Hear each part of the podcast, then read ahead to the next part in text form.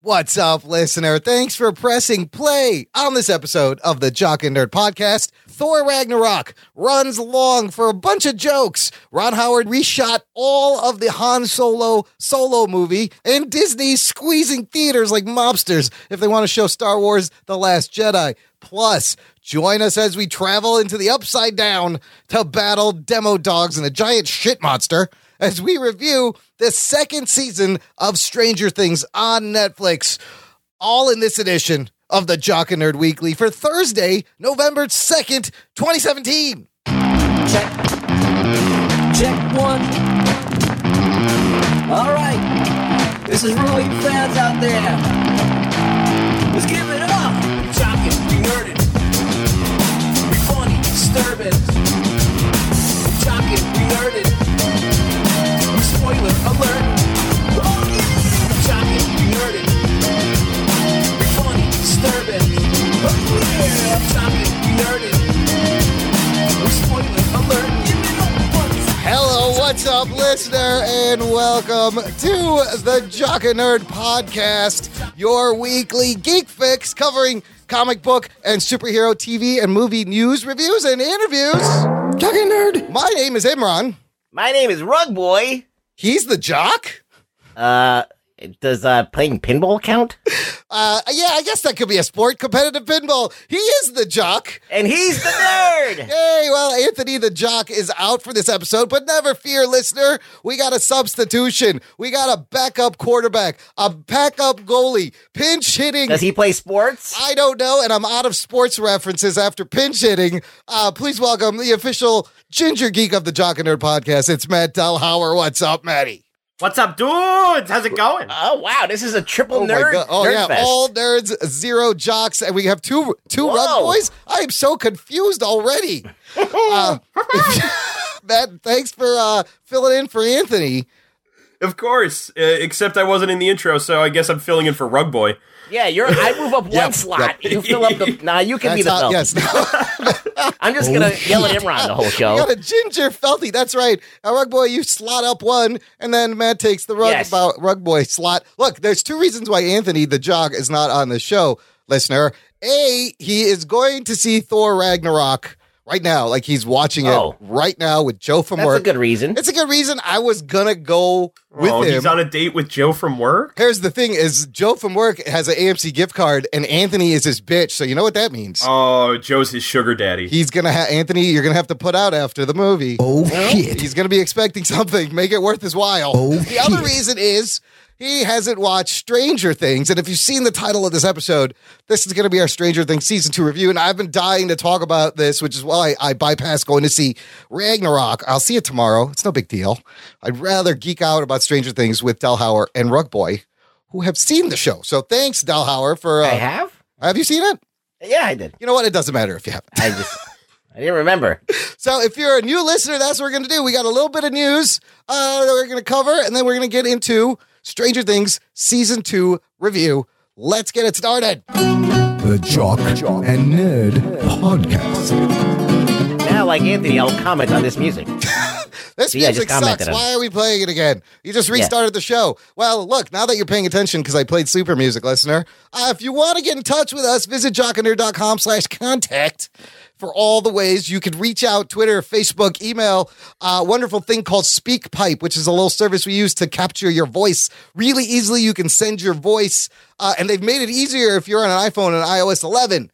Uh, you click on the thing on our website and you can record audio right there in the browser and it will email it to us and we'll play it and it'll be like you're here on the show. Super fun. And of course, I have to mention our awesome Facebook group, uh, which we have getting more people every week. Every time I talk about it, welcome to Christopher Joseph and Jason Todd Feinberg for Jason Todd. Jason Todd, Robin Feinberg has uh, joined the Facebook group, and there's others. There's lots of people. It's lots of fun. It's where we all hang out and continue the discussion.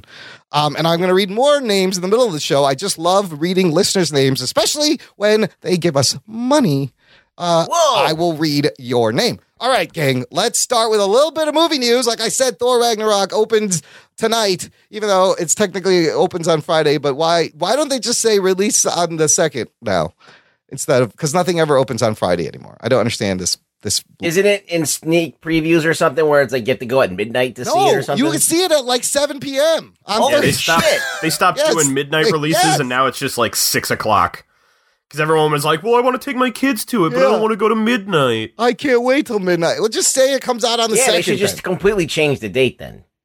So this movie's been out in uh, overseas for a week now. Foreign box office, it's sitting already at 109 million dollars uh, in the foreign, which is pretty good over for a budget of 180 million dollars. Did it release in China? Uh, I don't know if it released in China yet. That is a good question because that is going to be. I think it's just like Europe and Australia and shit, and then China comes. Those things come later. Uh, but That's still pretty good money right that's there. not bad for before the movie's even out. It's made 109 million. Now I noticed the runtime on this uh, page here, wh- and it what seems different than what uh, Taika Waititi said the runtime would be way back at Comic Con. He says there was a time when it was going to be about 100 minutes. We were at about 100 minutes around Comic Con. We had just done our reshoots, so we knew it was going to come up from there. But there was a world where I thought it was going to sit around 100 minutes, no more than two hours. After Comic Con, we decided to put a lot of the jokes back in. This movie runtime is now two hours and 10 minutes, meaning wh- what that's, that's 30 minutes of jokes he added back in? We decided to put a lot of the jokes back in it, Yes. which means, all right, guys, the story is only about an hour and a half, Yeah. the- and it's a half but we've hour got of thirty jokes. more minutes of just people saying shit. and slapstick comedy and like rubber hammers getting bonked on the head. Like, well, I don't know. Do I just? Wow. I think I've just resolved to going in and being like, this is going to be like the Three Stooges of Marvel movies. Like, I- this is going to be. I'm still slapstick. going to have a crap load of fun with it. I mean, I know it's probably going to be the fact that it's going to be entirely or almost entirely improv Yes. means that this is going to be the least story driven movie they have put out yet Mm, yes. because they very obviously they were like, well, I mean, we're not tying it to almost anything except like the end of it's going to lead into Infinity War. So, I don't know, fuck, do whatever you want, man. I mean, it is really like we read that Forbes article where it's like their most risk-free movie, and yeah, you just you're going to show some spectacle, some cool battles, lots of jokes, a little bit of story, some kind of holding it together, or it could be a lot of fun, and and all this could be forgiven. Rugs, what do you think? Thirty minutes more jokes is that gonna is that gonna help? I don't know. As I said, like I want to see the movie before I like really start hating on it because I already have the I have this kind of like itch to do it, Yeah, but I'm trying to stop myself because I didn't see the movie yet. One of my favorite things about last week's episode was it was the most easygoing rug boy I've ever heard in my life. Just, ah, we'll see what happens. See, I Yeah. think the Red Bull you drank, Rugs, had the opposite effect on you. Well, That's called ADHD. Yes, I just I, I've listened to the show a few times Yeah. and I like go off on these things and I'm like, wait a minute, like let me just see the movie before I I, I mean like I I could I could predict the future to a certain degree uh, because I just know shit the patterns of shit how they happen, yeah, but yeah, uh, like Guardians of the Galaxy, people love that movie. Eh, so I know that people are gonna love this movie. Yeah. because this is gonna be the same tone or even funnier. And nobody like I would say I had problems with Guardians of the Galaxy's humor, and people look at me like I'm crazy. yeah. So um, I I don't think it, the the average sheeple that are gonna go to the movie are going to be swayed by it at all. No, they're That would probably be gonna that would be me. yeah, they're gonna so- love it. so uh, it's gonna do well, and people are gonna enjoy it, and I won't. I probably won't, or maybe I will. I like Taika Waititi's other movie. The fact that everyone is is constantly like every time a Marvel movie comes out, you're always hearing best Marvel movie, funniest Marvel movie. Yep. You know they really topped themselves this time, Yep. and it's like. ah, You guys don't have to keep doing that, all right? Yes, we- like people are gonna see it. We you, get it. you don't have to be trying to sell me like this is gonna be the greatest movie you see all year. No, it's not. No, no, it it's- isn't. Uh, yeah. Uh, I saw Blade Runner. It's good. I'm good for the year, man. Yeah, you're good. Even before the Star Like, Wars. I was gonna say, I'll see Star Wars. I'm gonna enjoy Star Wars, but I, I have a feeling it's probably not gonna have me sit in a theater and go, "Holy shit, what did I just watch?" Look, I just want to watch Thor and and and be and have a good time and enjoy myself and just have a big smile and not be too uh, have no eye roll moments and uh, just have a good time. And it looks like we're gonna have a good time. We will give you our full thoughts on next week episode, listener. Uh, let's speaking of Star Wars, let's move on to a little bit of Disney Star Wars news. Now we talked about how in was it late summer Kathleen Kennedy fired Lord and Miller off of the Han Solo uh, movie. W- They were like uh, four months into shooting and only had like a couple of weeks left. And uh, at the time, uh, they were saying, like, oh, this shit is usable. The shit they shot is usable. They brought in Ron Howard to retool the film. Well, turns out uh, it may not have been as usable as thought. Uh, from an article from Screen Rant, they say on the latest episode of Star Wars News Net's The Resistance broadcast, it is revealed from inside sources that Ron Howard reshot nearly all of Solo for and what does that tell for you? possibly twice the budget. Oh shit. Tells me that their shit was completely off the mark and not usable. And man, they, it was so basically like there's a certain like uh I, I, I don't know what the word is, but there's a certain area where Star Wars falls into. yes, And they were so outside of it that they, they couldn't match it. uh, yes, it's got to live in certain parameters, but you can Yes. shift around within there. And it sounds like they were just way the fuck so out. Ron Howard was trying to do like a little bit straighter of a movie, and they he it wouldn't match up. It just wasn't gonna match. No, and it would it would have been a fucking mishmash had they tried to force it because those Ron Howard style and their style clearly it's not going to match. Well, Ron Howard did Splash. Yeah, but then like you know now that was a long time ago. That's when he was a little bit hungrier too. You look at now he just does like your typical like Apollo 13s, very straightforward dramas, kind of safe stuff. Uh, and the estimate that at least 80% of the spinoff was reshot under Howard's watch comes as bit as a shock since there was allegedly a few weeks left in principal photography when they were fired. Um, so, uh, uh, Del Howard, what do you think about this re- nearly reshot? Good idea or is this a disaster? Uh, I've got a I got a few thoughts on Okay. it. Number one, the fact that it's saying that they completely or almost entirely reshot it for like twice the budget just goes to show that because it's Disney, they don't give a shit about the money. No, they don't. Clearly, But because they also did that and they put so much more money into it to redo it, that means this will then be the safest Star Wars movie we've ever seen. it has to because my question was: Can this movie even now make money? Uh, where you just doubled, you just split its profit margin in half a little bit. Uh maybe. I mean at the same time they understand that Star Wars means they're printing money anyway. Yeah, yeah, Um, yeah, yeah. but th- I have s- uh, this is the the like coldest reception I have seen online from S- Star Wars fans for a Star Wars movie.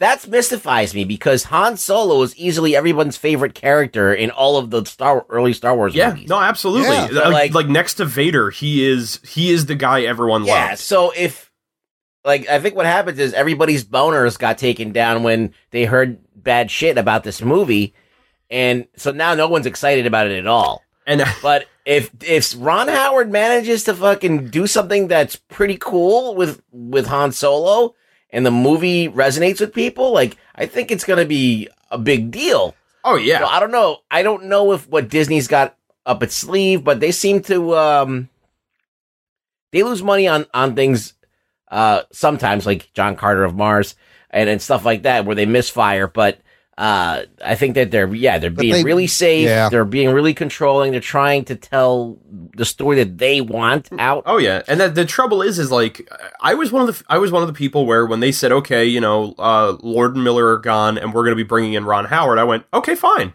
Yeah. I have never had a problem with Ron Howard as a director. I think he does a very good job. I think he services the, the stories he wants to tell, and he does find visually satisfying ways to do that. He is not going to blow my mind, No, but I'm also Oh, yeah. not going to sit here going, "What the fuck is this?" and how could you have let it be on screen? Well, look, as, uh, he's undeniably made some great films. Like, there's no arguing. What's that. his worst movie? Uh, somebody look it up because I was going to mention that Kathleen Kennedy. The problem with this movie is they we already knew that they didn't like. Uh, Eldon, uh, Eldenridge, Alden, Eldenridge, whatever, the guy playing solo. Yes. They weren't, you know, blown away by his performance. So that's an issue. Also, m- you know, Ron Howard making a safe movie. Like, this is not a hard movie to hit out of the park because uh, Bob Iger, the CEO, he revealed some of the plot points. Now, who doesn't want to see this? Who doesn't want to see Han meet Chewbacca for the first time? Who doesn't want to see Han Solo get the Millennium Falcon for the first time? Like, this is really easy beats to hit and make this a fan favorite. Going back to the money, The Force Awakens cost $245 million. Rogue One, which had its own reshooting a lot of the end, that uh, cost $200 million. So if Solo is now twice the budget, like this movie has to make like a billion dollars just to like break even almost. So you make a little bit of profit. I would say if you're going to put a label on one of Ron Howard's movies as his worst Yes. movie, Yes. it may be Inferno, the third uh, Dan Brown and book that still movie that, that, they still made. was okay, and that still was an okay movie. Other than that, maybe the Gr- how the Grinch stole Christmas with Jim Oh, Carrey. Oh, I mean, Inferno, you can kind of blame Dan Brown, I think. a You little. can. I was gonna say, and how the Grinch stole Christmas, they went balls to the wall with like making that movie. I Like, thought it looked great, but like. it was wh- very Tim Burton. wh- yes, but when you take like a half hour cartoon and try to pad it out to a fucking feature like film, like But- that's Oh, what's you going can't to happen. blame Howard for that though. No, it's no. whoever But wrote if- it. Yeah. that movie Rush was was good. That race car movie Oh, I never saw that one. that was good. I mean, uh, Frost I was Nixon gonna say very Frost, good. Frost Nixon. He made a compelling movie out of two fucking people sitting at a table talking. Yeah. a Beautiful Mind. Yeah. Apollo, right? 13, Apollo thirteen. Uh, Ransom, Backdraft. and don't I forget, was gonna say Backdraft, Backdraft is Willow still one and of my Willow. favorites. All right, Gung Ho and is a great Cocoon. movie. Cocoon, Splash. So like, it's a so great movie. Willow, like Willow is in this wheelhouse right here. Willow is in the Star Wars wheelhouse. ah, that's like the only All right. fantasy thing. Yeah, he's kind of done Ron that. Howard pulled off turning Wilford Brimley into a randy old man in a cocoon. Yes, Wilford Brimley is Yes. awesome. Diabetes is. Uh, So I mean, I don't know. I think he's got it in him to make a good movie here. I'm just like, th- like I, they're probably kicking themselves for hiring Lord Miller because what a waste of time and money. well, Jesus, look, this is you got to use the psychology. All right, if they would have put out Lord and Miller's thing, it would have made some money eh, because people were going to buy tickets for Star Wars no matter what. But then it would be such a shit stain yeah, if it didn't go over well with people that they could never recoup No. that And they're- character. So they have to now for the next Han Solo movie and the one after that, they have to make sure that this one comes out of the gate with a decent uh, even even though there's a, there's a smell stench of failure on it from Lord and Miller, uh, if if they could kind of just recoup their losses on this one, they're they're not going to make money on this movie. They're they're, they're going to make movie on the second Han Solo movie. or it could like work for them and people, you know, the, go in with low expectations and then uh, just love this movie. I mean, and honestly, having Ron Howard directing this movie, I feel like there is at least like a cosmic sort of maybe not justice, Yeah. but like it, it's got this this kind of really great connection in the fact that he starred in George Lucas's first major mo- uh, Oh, motion Amer- picture, American, uh, American Graffiti. American graffiti, and Harrison Ford also. Oh yeah, so Which is to have him interesting. then like come back and he's now directing a movie about Harrison Ford's character, like That's pretty cool. that's cool. Uh, speaking of buying tickets to a Star Wars movie, which you can buy tickets to The Last Jedi already, you, ca- you can't have for a long time. Uh, according to the Wall Street Journal, Disney's got some crazy terms that they apply to movie theaters if they want to show The Last Jedi. Uh, according to the journal, theater owners have to agree to a serious and unusual set of terms in order to earn the privilege of showing the new Star Wars movie first. Disney is insisting on a 65% share of ticket sales revenue, up from a standard 55% asked by most Hollywood studios. And I think they asked for 64%. For Rogue One or The Force Awakens, um, this uh, Wall Street Journal is calling this a new benchmark. Disney's also requiring theaters to reserve at least four weeks in the largest auditorium available exclusively for The Last Jedi screenings. And if a theater violates any of the above terms, well, then Disney reserves the right to charge an additional 5% of ticket sales revenue as penalty for any violation. Theater owners, you must comply. We want to be in full compliance here uh, because Disney will fucking take all your money. Hey, if you want to sell that popcorn, Look, th- I don't know how I feel about this. Is this thuggish behavior or smart business? This is why you get Movie Pass. Uh, well, that's a good. They're raising their price sneakily, I heard, or they put something in their terms of service that says we have the right to raise our change our prices whenever Oh, we sure. want. It's what Netflix did. They, as a company, have the right to choose at some point to raise the price if they see fit, because that's how it works. this is this is really going to hurt. I think the smaller theaters because if you're in a big Regal, uh, you know, AMC with twenty screens, fine. But what if there's like these little th- independent theaters that have one screen? They can't show anything else for a month. Well, then maybe move out of your bullshit podunk town. Maybe, I mean, I- what do you maybe want get from to me? a real theater. maybe maybe live in a real city. How about you move into the 21st century? Oh snap! No, but in the, we have I have a Davis Theater. It's an independent theater. They have three screens. The biggest one. If they want to show the Last Jedi, they're gonna have to book that for a month. I don't know, Rugs. What do you think? Is this thuggish? Well, listen, uh, I, the theaters make their money on selling the, concessions, popcorn and correct. the drinks and the Correct. concessions and all that shit. Um, I don't know. It's weird. They can do whatever they want. Disney. They really can. Like you said, They they, really they can. print money. Who's not going to want to have this, this is movie? what you when you see the capitalist corporation, the fuck yous are Jesus. abound. 65 to 70% of ticket Yeah, sales they they're were- going to get they on got this 'em by fucking the movie. balls. So this thing's going to make a billion dollars If the, overnight. if the if the theaters were like fuck you, we're not showing your movie, then then they would be like, oh, I, fuck. have heard there may be boy- theaters boycotting. I couldn't find any Oh, stories. bullshit. But Bullshit. You are Probably- not going to have a theater don't- you boycotting don't think showing the so? fucking Star Wars. you don't think so? what are they going to show instead? Fucking Geostorm? It's five bucks. Come on in. Oh hey, uh, I'm here. I'm here to see Last Jedi. Oh no, we're not showing that movie because Disney wanted us to charge too much. All right, well then, um, do you know a theater in town that is showing it? I'll see you later then.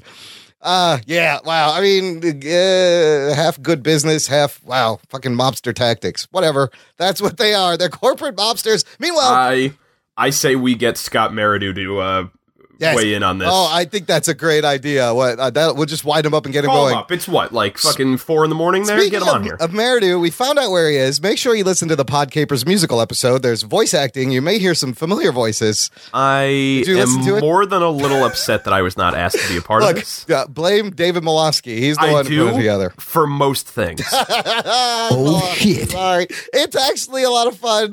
I'll put a link in the show notes. I haven't listened to it yet, good but I'm, stuff. I, I have it on my, my list. I'm looking forward to it. Uh, so meanwhile, Kathleen Kennedy just came out today. She's planning the next ten years. She of came fucking- out good for her. She came out You know, finally. It's yes, Oh, shit. 2017. It's about time. No, I'm you sorry. do I'm you, sorry. Kathleen Kennedy. Uh, no, look, there. She said we're planning the next ten years of movies after episode nine and whatever the next solo film is. So Star Wars is not going anywhere for a while, people. So settle in. Give It will. think? It will outlive me. It, It- has it been will. here before me. It will be here They're after I just die. like cockroaches. They will be here after the nuclear apocalypse. Uh, last little bit of movie, movie news I got here. Uh, a couple weeks ago, we talked about uh, Danny Elfman, who's scoring Justice League, said he was going to use uh, J- John Williams' original Superman theme and like kind of a dark motif. And I was like, dude, he, I need to hear the Batman theme. Like, wh- why wouldn't you use that? Well, uh, I got it here right from Danny Elfman himself. I'm going to let him say the words. No, it- you will not hear a new theme for Batman. You'll hear Batman's theme for Batman. Uh, The, the Hans Zimmer sc- had score for the last film, or no, you'll hear Batman's theme. Batman has only had one theme. Your theme. Yeah, now Hans has done some wonderful, very pl- driving, rhythmic stuff, but there's only been ever one theme, and uh, it's the it's Batman's theme. I have never heard a man masturbate harder. oh yeah, he totally was being a huge oh no, cock and no, balls. no! Batman's only had one theme. And The one it's- I What wrote about for no, no, him. no, no, no, Fuck no, no, you. no, Batman? What about, Yeah, what oh, about no, that? And that's the thing is, I was gonna say when Was it was he like, talking oh, about that theme? oh, he's gonna use Batman's theme. I was like, oh, like Batman. Yeah, he's gonna use the Yeah, six- come on. yeah, That's what he meant. Batman has one theme, and it is clearly the 66 Batman theme. Yeah, idiot. Yeah, No, I want to hear. da-da-da-da-da. I mean, it doesn't hurt that like the animated series used it. Like the music is so it's so good. It just I want to hear the the theme from the Schumacher movies. never. I don't even know what that was.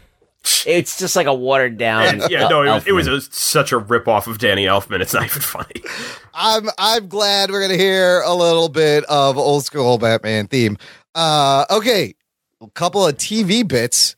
Uh, this I thought was interesting. So that new Warrior show that's being made with Squirrel Girl and Night Thrasher and Speedball was supposed to be on Freeform, which is a Disney-owned like family teeny bopper uh, network. It's legitimately what used to be ABC Family. ABC Family rebranded Freeform, but it's not going to be on Freeform anymore. They really Why? Look, look, I, this is weird because Freeform wanted this so badly.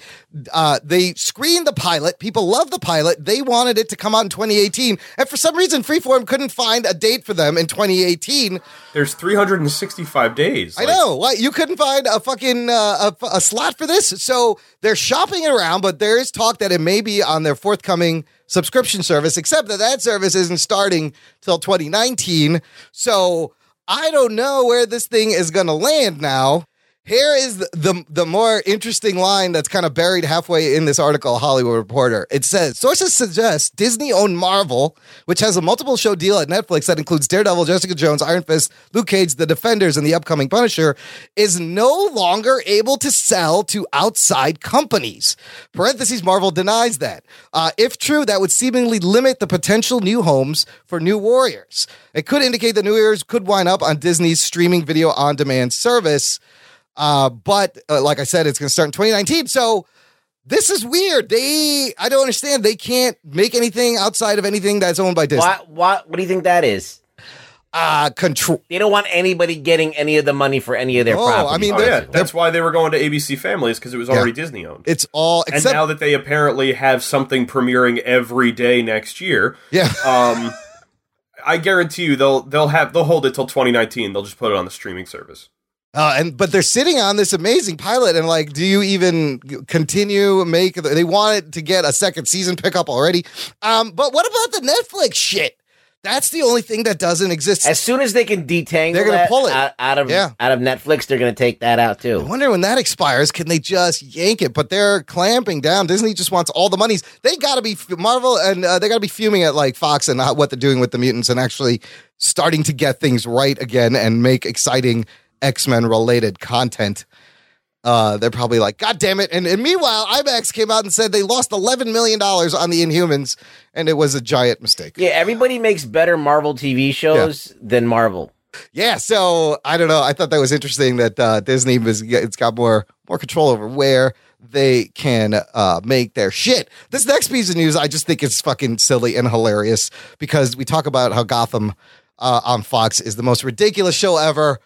Uh, they recast Poison Ivy with Maggie Geha in the middle of seasons. Well, guess what?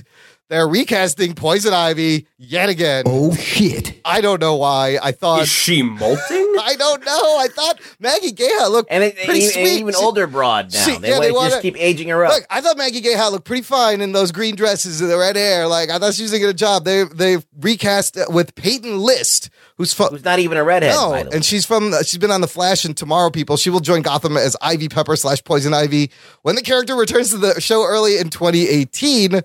Uh So is she just going to like rapidly age? So by the time there is a Batman, she'll be 90. Uh, maybe I think. Oh, I think she drank some shit on the show, and she's now transforming again. Uh, Claire Foley was the original girl. I've done that too. Frat parties are a bitch. Like nobody, nobody's ever done this before. Cast the same person three no, times. this is like this is like the Batman movies from the '90s, only like in a TV show, like one up season at a time. Just keep fucking. They should Oh just my change the God. whole cast every They season. should get Chris O'Donnell on this that show. would be hilarious. They should. Maybe Alicia Silverstone needs a part also. Ugh. Uh, no, she's too busy breastfeeding her 20 year old. Gotham- Oh, She looks horrible, by the way. Go- well, sh- yeah. Well, Gotham could recast its show every season, and no one would even fucking care at Oh this my point. god, they should have done Gotham like um, True Detective. Oh yeah, That just had every season be new stories with a different cast. It anthology Gotham would have been good. would have been great. Well, Because they- you know what? Because that would have followed the goddamn comic. The show though is still cri- I have no idea what they're doing. and entertaining why. and like, They should recast Bruce like, Wayne. Uh, yes, and and and maybe Gordon, that makes more sense. maybe Ben McKenzie. Although Miranda Oh, Bachman's yeah, looking they should pretty just sweet have Bruce too. Wayne She's drink a looking secret potion and then he's Batman and he's 40. good. Yes, Yeah, there you go. That's how you do the time jump. They got Ivy to age up. Just have that dude touch Bruce. Every oh, they poison the whole city and everybody ages up like 15 years. and they're all their adult counterparts, and it's like a Batman comic book. Ah, fucking God, that'd be so he great. Why am I not sol- writing I this think show? he just solved their problem. Oh, that would be good. Gotham, get on that. Okay, last bit of news. It's video game news. Uh, the Spider-Man game for PlayStation 4, the game that almost makes me want to buy a PlayStation because it's like the Arkham Asylum of just shut up and Spider-Man. do it, man. Uh, dude, uh, if I had fucking a spare, what is it, four hundred fucking dollars?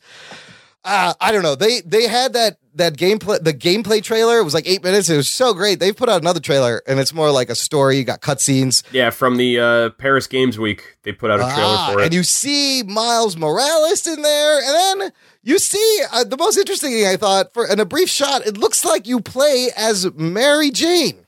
yes, I was talking to Peter about this. Okay, how does that? What is this? Why are you Uh, playing as Mary? Jane? he- you- so it, it- they don't. We don't know fully uh, what it is that you're doing when you if you p- you know play as Mary Jane. It does look that way. It's kind of the screen is set up as if it's a uh, a gameplay moment. But uh, Peter says he is fairly certain that means that they are going with like the investigative journalist version of Mary Jane, Oh, okay. And she and it uh, looks like she is in a bank when it is getting uh, robbed. I see. and it may be some sort of a stealth mission where you have to try and, as Get Mary out or Jane, something. like either get out or signal Peter Ah, ah. or something. The game looks sick though. You got like Osborne Oh, running God, for it looks mayor. great. you I'm see so the happy it's Kingpin. Mr. Negative too. Mr. Negative, which is like a way deep cut villain. Like you've never seen him in a video game. You barely see him in the comic books. Uh, the, He would be so awesome for one of the movies. visually, yeah, the villain looks amazing visually. Like what a great effect to just like have the the negative of uh exposure as your look. Man, Yeah, the graphics yeah. look awesome. When you and Peter Kendall stream this live, let me know because I'm not buying Oh, the we- PlayStation, but I was I'll gonna watch say you the, play. the day it comes out, we'll we'll have How Do I Jump? We'll be streaming that. It'll just be Yes. us yelling. Uh, well, Jock and Nerd listeners, we will all uh, g- we'll all go watch the live stream Oh, fantastic! because I I'm not paying to fucking buy it. But I want to see this game. Imran could, so if you, bad. Imran could just not buy weed for a month, he could That's have a never PlayStation. gonna happen. How am I gonna function? Fuck PlayStation. You smoke up and you think you're playing video games. That's good enough. I play video games with my laser on the wall. Hold on, it's a quick time event. You're not moving. I know I'm losing. Yeah. Uh, but it looks so pretty. All right, that's the news for now, everybody. We'll take a quick break, play some promos of some indie pods, and we'll be back with Stranger Things uh, right after this. After these messages, we'll be right back. Welcome to Film Roast. Hey everyone, Hannah here, the co host of Film Roast, where two overcaffeinated and underqualified friends talk about all things movies. If you like film factoids, lots of sarcasm, and bad impressions, check us out on iTunes, Google Play, and Stitcher.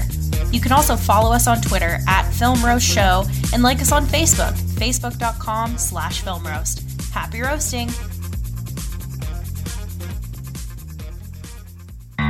My name is Carrie Sims, and I host sketching comedy with my artist friends Imran Javed Hey, that's me. and Phil Rude each week live on YouTube. Hang out with us as I learn and discuss the legends of comic book art and comedians, while the fellows are creating live drawings during the show. I learned Jack Kirby most closely identified with his creation of The Thing. Oh, yeah, that's right, Carrie. He was an old school tough guy, and it's because he was in a street gang in New York.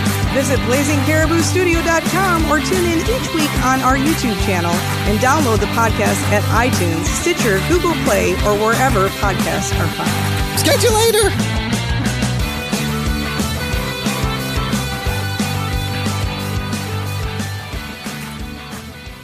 Hi, I'm Drew. I'm Nate. And I'm Tanner, and we are the hosts of Headline Heroes. Every week we take a bizarre, out there article Germans build underground pipeline for beer. An attempt to create a superhero or villain. The obvious one is that they have a giant robot that runs off of beer. Along the way, we discuss powers, design a costume, and of course, struggle with a name. Graham Graham Sam Sam? no. Damn, Graham, Sam, Sam, no! And inevitably, we get off subject and talk about the really important stuff. I did go to Bill Engvall's website, and I just want to tell you a couple of things I'm seeing here. Please do, I wish you would, but we always arrive with the super creation we are proud of. Join Headline Heroes every Tuesday as we try to make reality a little more super.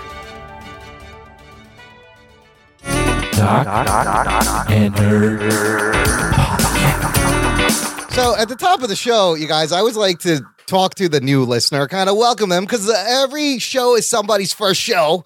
I want to make sure they know what kind of horse shit they're going to get to before they waste the rest of their hour and a half. Hopefully, they keep listening after that. But right now, I want to talk to our regular listeners because you guys are awesome.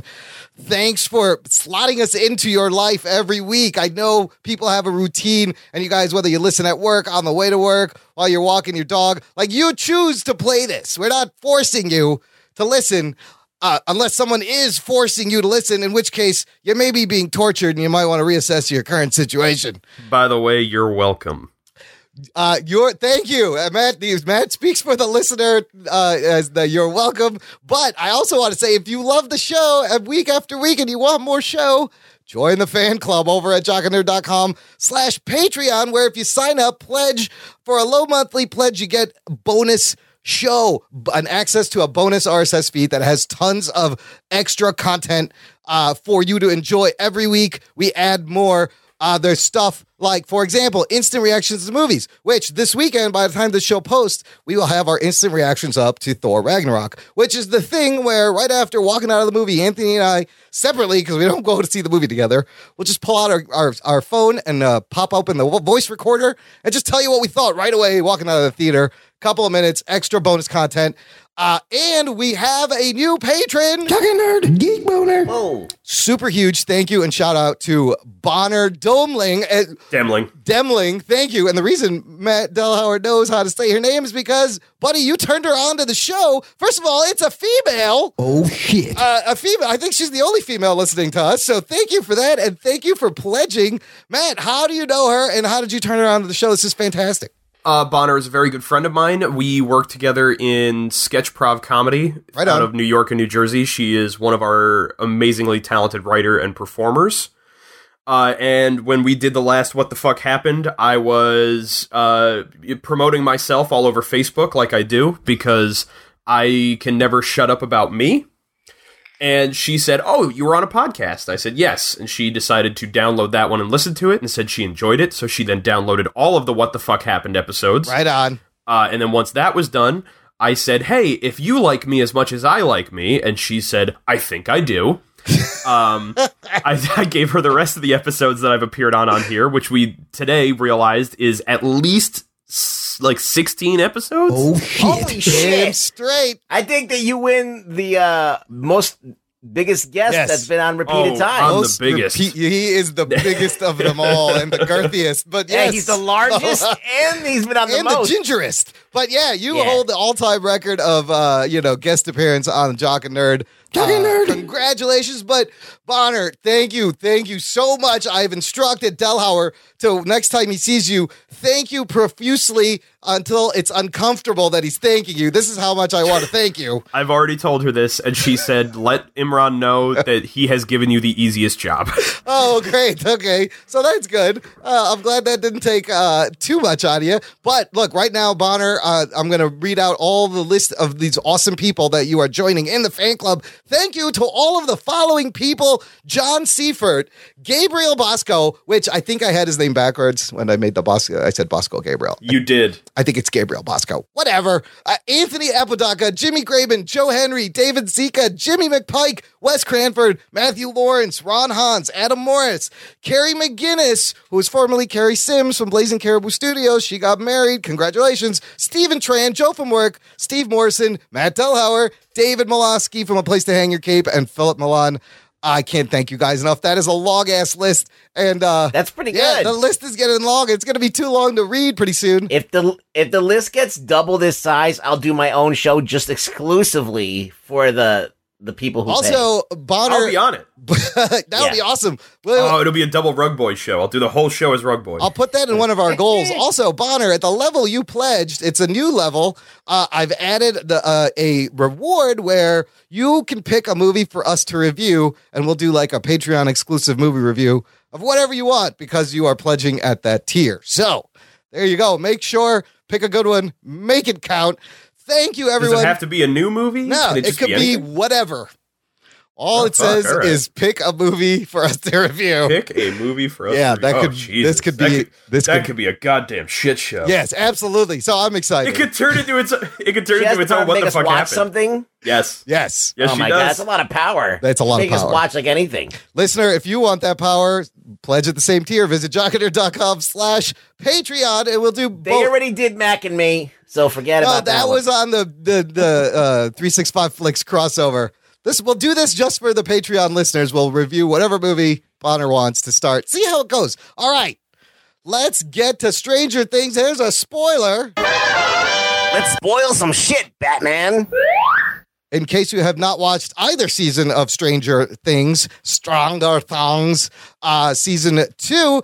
But before we get to season two, look, I'm really excited to, that we're finally going to talk about this because we didn't really talk about the first season, and now we get to do a proper review. So I think we should start with uh, w- our quick thoughts on season one and you know the impact it had and what it did using 80s references and how because this thing was like a it was like a, a sleeper like it was it was uh, flying under the radar no one really knew about it and it was a word of mouth spread suddenly people were like have you seen the stranger things it's really good uh, and much different than the premiere of season two where now it's this huge thing unto itself uh, but Rugs, season one, when you saw it originally, All right, let what'd me you think? let me set the tone here. I Yeah. was uh, I, it it kind of snuck up on me. Yes, I had just returned from uh, a a trip, and I Acid was like trip? fucking LSD shrooms. I was traveling and Oh. I came back and I was fucking all fucking fucked up from the trip. You know when you lose sense of space and time. So I Yes, was like, that sounds like acid. That's Yes. an acid trip, Yeah, I yeah. think you took so acid. basi-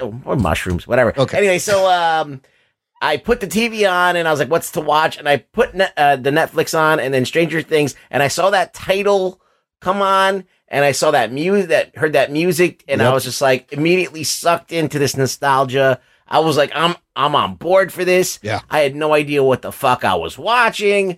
I liked all these things that were unfolding that were also callbacks to things that I grew up with. Yep. And uh, I really liked the first season. Um, even though towards the end it's kind of got a little weak, but uh, the whole beginning, the whole beginning of that thing was like really strong. It sucked me in. So uh, I think I have a really good place in my heart for Stranger Things the first season. Right on. Delhauer, what were your thoughts after watching the first season? Well, I was going to say, now that I think about it, I'm trying to remember how it was that I first found out to watch Yeah, Stranger I couldn't Things. remember. Somebody just told me. I No, I think it- had no I think idea. it was I think it was Nerdist told Ah, me about it. Oh, okay. But yeah, I just remember like s- whether it was that or so- like a friend, whoever it was, like just you know, I was told uh, you know it's set in the '80s. It's got a lot of references to like some of these great movies, and it's it's like you know Goonies meets Stand by Me meets E.T. meets Stephen King, and like I was just like this. You're just checking boxes left and right, man. Yep. I'll check this show out absolutely. And then after just that opening scene with the dude getting attacked in the the, the lab, Yeah. I was like, I'm fucking in. I don't even care what happens from here on out. Like that was badass. I I, I loved the first season. I thought it was great.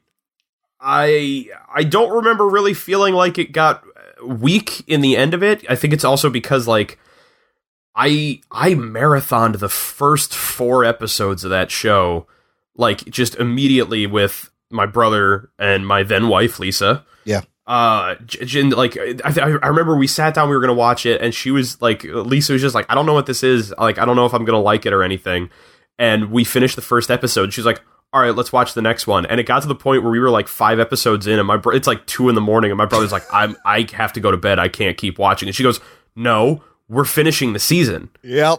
and it was like she was more hooked than anybody but we all wound up like coming back the next day and actually finishing the show but it was i just remember like it was like it was like watching a movie because there was i don't have it like this season i was more set on like i'll watch like one or two every day or so Yeah, to kind of yeah, space you it out spread and it enjoy out, it yeah, yeah. but like the first season i was like fuck that man i gotta finish this now Uh, yeah, I agree. I had a lot of the same experiences you guys. I can't remember who who told me, but then you start the show and you're like, "Wait, was this made in the '80s? When was this made?" Just perfect. You have the VHS scratches over the credits, and it and it is. It's every '80s movie all in one. It was only eight episodes, and this is a show where immediately the mystery is in the first episode. That first episode is such an amazing hook. I think I just I watched that, and then I just watched all of them back to back right there Yeah, I think I watched it all in one sitting. in one too. sitting because it was it's that easy of a watch and yeah the nostalgia that it was hitting was fantastic I started watching it at like ten o'clock in the morning. oh so you had, so the, I whole had day. the whole day yeah, ahead of me. yeah nice. And I had nothing to do. And uh yeah, as soon as that kid disappears, Yes. you're like you're hooked because you're like, not what what gotta the, uh, find yeah, this fucking what kid. the fuck is going on exactly it Yeah. opens with the mystery hooks you in now look considering the duffer brothers shopped this thing around to a lot of places and got a lot of rejections they had it was very risky there are a lot of pop culture 80s references but instead of them being pandering and forced or substituting drama like the show lives inside these references like it lives in the world and so Oh, yeah. and that's No, the beauty of it the video that you put up on on the, the group page that was talking about you know the intertextuality Yes. as used by Stranger Things Yes. and how it was actually like you know referencing but using that to build its own story and everything. yep. Funny enough, made me think of Ryan Johnson's movie Looper yes yes because if you watch Looper, you think to yourself, you're like, oh man, like this movie is Terminator meets Akira, yeah. meets Twelve Monkeys, and like the whole. But ne- there's never a moment when you're watching it where you're like, "Oh, this is fucking Terminator, you assholes." No, it's like, right, no, right. It's it has that element to it, but it's its own story, and you're already invested. Yeah, and this Stranger Things does the same way. It's I mean, it's ET, it's Poltergeist, it's uh Goonies, it's everything, it's Predator, but it may it does its own thing with it. It puts its own spin and it's used to enhance the characters and the story and uh, yeah, after watching it, I was like this is the best show ever, I thought. I think one of the things that really helped it as well is outside of Winona Ryder, I didn't know fucking anybody yes. in this show. Yes. And even Winona Ryder was Like- a great throwback cast pick and they've done that this season Yeah. too. I love their and cast. it was just like it was like all right i know winona ryder so i know I, you know she's a recognizable face but everybody else was just the character like only now can i can i tell you who david harbor is Yes, yes. but then it was like it was hopper and dustin Finn and mike Wolfgang and, and, Gaten Matarazzo, like and Millie Bobby Brown, they're almost like household names now from Yeah. this. It's crazy. Uh, but Winona Ryder, like it it was that even to me added so much more because I used to have a huge crush on M- Winona Ryder from Mermaids, Heather's, uh, Welcome Back, Roxy Carmichael, early Winona Ryder, like oh dude beetlejuice winona ryder was my, Beetlejuice, like my that jam. era Winona Ryder. I had a huge fucking crush on her, and I was That- like, that, wow. that explains a lot about the girls that i go after oh shit! They they'll never hold up to Yeah. what was her name in Beetlejuice? Uh, Uh, Lydia. Lydia. Lydia. Lydia Dietz. They'll never be Lydia Dietz. I'm looking for my Lydia Dietz. Uh, so yes, great show, everyone. It became water cooler talk instantly, and now that was 2016, uh, and now Halloween 2017 with much ballyhoo and and and lots of expectations, lots of press. Uh, the second season drops, and uh, like my, I think, like you, Matt, I didn't really watch all of it at once. Uh, I did kind of break it up. No, I had a lot of friends who like they did like in a matter of a day or a day and a half, they marathoned like the entire season.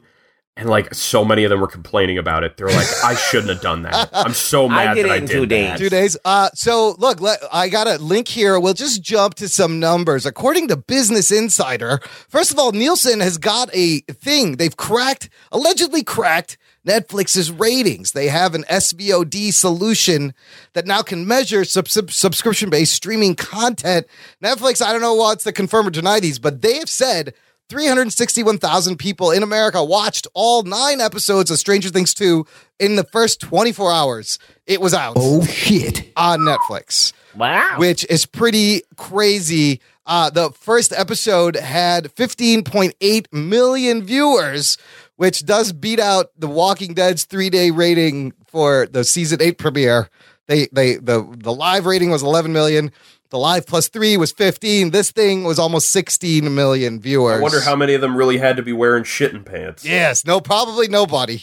Uh, so uh, interesting enough, in the in this they give you the the viewer numbers per episode. So first episode fifteen, and then this is weird. It drops by a lot. It's 15 million, 13.7, 11.6, 9.3, 8 million, 6.4, 5.3 million. 4.9 million last episode 4.6 so averaging out around 4 million But it- viewers People are still watching I was gonna Yes. say uh, that's that's only going over a 24 hour period. Yeah, I feel so like. it, ca- it's like one of two things: either people dropped off and they're like, "No, I don't want to watch this," or they're taking the time and no, they're I still. think I think a lot of people took their time with this. We've gotten to a point where I feel like the binging like fad, Yeah. is really starting to to it's fade. it's starting to wear on people because people are starting to recognize. Like I was listening to the the Nerdist episode that had the Duffer Brothers on it. Yeah. and they were talking about this, where it's the idea of like it takes them like 13, 14 months, yes, to put out this season, And and, then you they're like, and consume people are it going in to watch it in 24 nine hours. hours, and it's done. Yeah, you're like, "Fuck, that's what I did this for." And then it's then they're all going to sit there and be like, "Man, I wish there were more episodes." It's like, yeah, we are going to have to wait another fucking year and a half, champ. It's that first person to watch it and be cool thing that everyone's trying to do. Well, I think the other problem is You don't is wanna that you get also spoiled. Have, yeah, you Yeah, have a lot of yes, people where it's they they want to finish it now because God forbid they go on Facebook and somebody puts up a, a thing about you know episode eight or whatever, and they're like, "Fuck you, I'm not that far."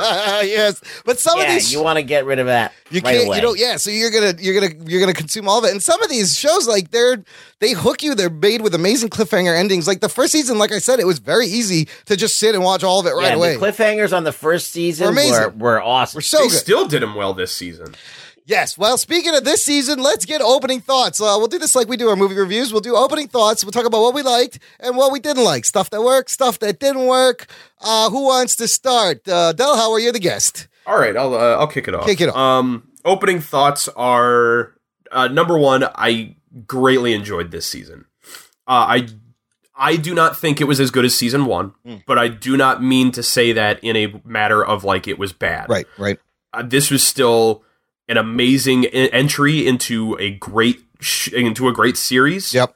Um, I feel like everyone was very solid. Uh, I feel like while there were a couple issues here and there that I had with some episodes or some storytelling or whatever it was, I think it was an amazing uh, follow up to the season that they had before it, and I absolutely look forward to seeing a season three.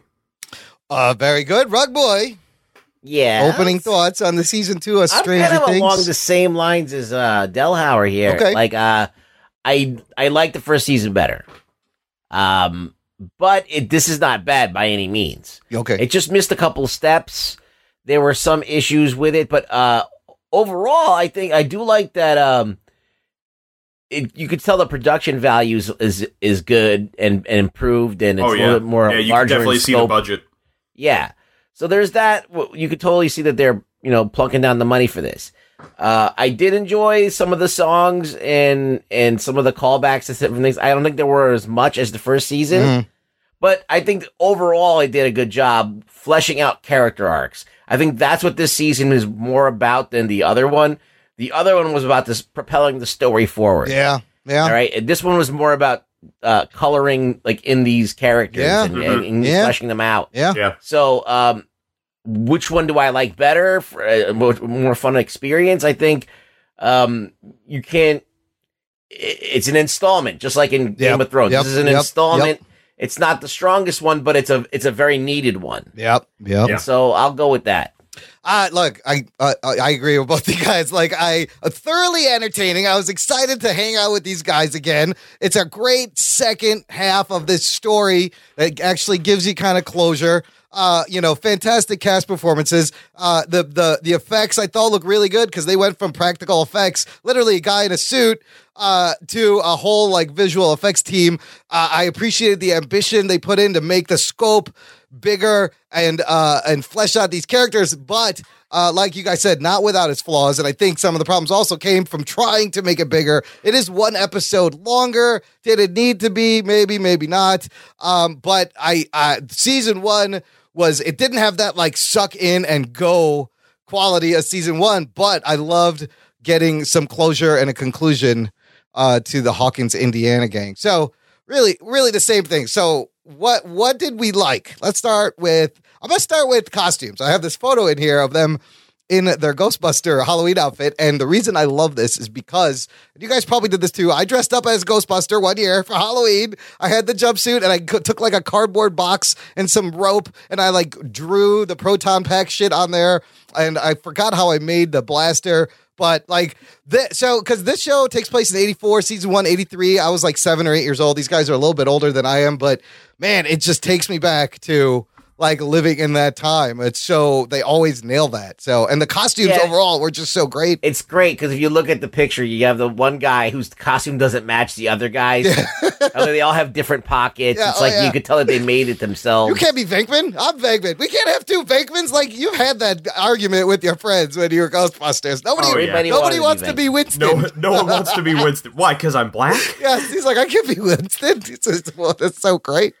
um I I- what I loved about it too was because I've I've really gotten into things like um like uh, you know I, I did some cosplay for New York Comic Con this year I saw you working on that crazy ass. What was it? A Mad Max Um, Doing the- the costume? Mad Max yeah, costume. that shit looked badass, dude. um the thing that, that I loved about it was looking and seeing the homemade quality that they did for the proton packs and how they had them built like you know the fact that it was the uh the the vacuum cleaner Vacuum parts. tubes that they were using and my favorite bit was the fact that the the uh, blasters for the proton were legitimately old like mid 80s Lawnmower uh, blowers. rubber band rifles Oh, they were the oh, that's right, the rubber band rifles. Uh, dude, these proton packs are pretty good for kids. Like, I wish mine looked like that. It did not look I think, near as I good. think as what they're trying to hint at is if, uh, in the first episode they show uh, Joyce sewing oh, right. uh, the patch onto the, the arm for, for Will. Yeah. Is I think they're trying to hint at the idea that, like, obviously either Will's mom or all of the parents were involved in getting these made as well. yeah, these are pretty tight, tight Right. proton packs. And the funny thing is, is I remember now because because I'm younger than you guys, I didn't do the the Ghostbusters thing. Yeah. But I do remember when I was, it was like 94, 95, a bunch of, of my friends and I in the neighborhood all going as Power Rangers. Okay. And because this was just the year that it came out, they didn't have like Power Ranger costumes out for you to have. Yeah. So it was um my next door neighbor's mom wound up actually making a lot of the costumes for everybody. So what she did was she was like cutting the the little like white diamond shapes and everything out of felt and like sewing them onto to colored sweatshirts and everything. It was like so it was it was so homemade. I remember as a kid being like, this doesn't look anything like the show. Dude, what'd you do But, for the like, helmet? As uh, I don't even remember what we did. I'd have to go back and see if we have pictures. I think I think we may have spray painted like my dad's motorcycle helmet. Oh, that's not bad. Oh wow, your dad must have loved that. Oh well, it- this is at a point where now dad has three kids and not a motorcycle. like, I'm never gonna use that anyway, son. Go ahead. um, but like I just just like as a kid being like, oh, this is really cheap looking, but like as an adult looking back and being like, that was love. Like that was a woman who put time and effort into multiple kids in the neighborhood getting to have costumes. Wow. Absolutely. Ruggs, were you ever a Ghostbuster at Halloween? No. No. What was your favorite? No, what- I like Ghostbusters the movie. I, but love, I- I love the way he says it. Like, were you a No. Ghostbuster? No, fuck you. well, I, it's it's listen. When I was a kid, I was very into the physical. All right, so like, I loved the Ghostbusters movie, but I was like, those guys are too old for me to be. Like, I like, I Oh. want to be John Claude Oh, Van all right. Damme. I want to Oh. be John Claude Van Damme. I want to be some guy who's got muscles oh, and who can interesting. kick ass. I don't want to be, uh, you know, uh, guy who's balding and uh, has a Oh, gut. dude, I fucking love the Ghostbusters. The cartoon made me love them even more. The I real love Ghostbusters. the movie though. and the I love movies, that I yeah. enjoyed the movie. I watched it all the time, but I didn't want to like. I didn't hero worship them and want to be So, them. Del Howard, let me ask you this real quick. This is something I want to know from someone who did not live through the 80s. And, you know, I lived in the '80s for six months. Okay, that doesn't count still. Because Anthony st- was always like, look, I want to check this out. He's like, 80s isn't my thing. And like, I'm realizing a lot of people are going to watch this having not lived through this. What what does this, what kind of feeling does this give you for like what must have been like in the 80s? Because it wasn't a lot like this. I think part of the problem that I have uh, is like because I don't have any kind of um, personal connection to like the 80s and Yeah. stuff like this. Like I kind of lived through it through my brother. Okay. he's eight years older than me, so Okay. this is absolutely his time. Ah. Like you know, he he would have been a lot more connected to this kind of stuff. Yeah. So I kind of get it. I get it through his lens a lot. But Okay. I think the other side of it is is that because even the Duffer Brothers have said this was not a time they grew up in. Like they, I think they're in their early 30s. Oh, wow. Okay. Um, so you can easily see that this is a very romanticized version of the 80s. Yeah. What they thought Versus that- being yeah, like yeah. an actual, like, this is what living in Indiana in the 80s was like. Yeah. Like, y- y- you know, to the point where you have characters like Billy who are very vaguely racist towards Lucas, whereas in the 80s in Indiana, they would have been dropping the N word Just at that kid. outwardly racist. Billy also, he was the Red Ranger in the Power Rangers movie, I believe. Yes, he was. Yeah, tie it all back to the Power Rangers. Uh, Ruggs, what'd you think of the 80s stuff in here? I agree they didn't do it as much, but I think, you know, the first season, they, they had to kind of have this gimmick because they didn't know what was going to happen. They didn't know if anyone was going to like this shit. I like I- that they dialed it back, but I like what they gave us too. I think that it was okay. I liked it better in the first season because it was so much more like f- targeted. It was like hitting you with like meme after 80s meme. Yeah. Like just it was just very very c- like conscious of of the 80s and or or trying to point out things about the 80s that maybe people who don't know about it Yeah, yeah, Like, yeah. So this one was was not in your face. It, it became like the backdrop was just the backdrop, and it wasn't like a big thing.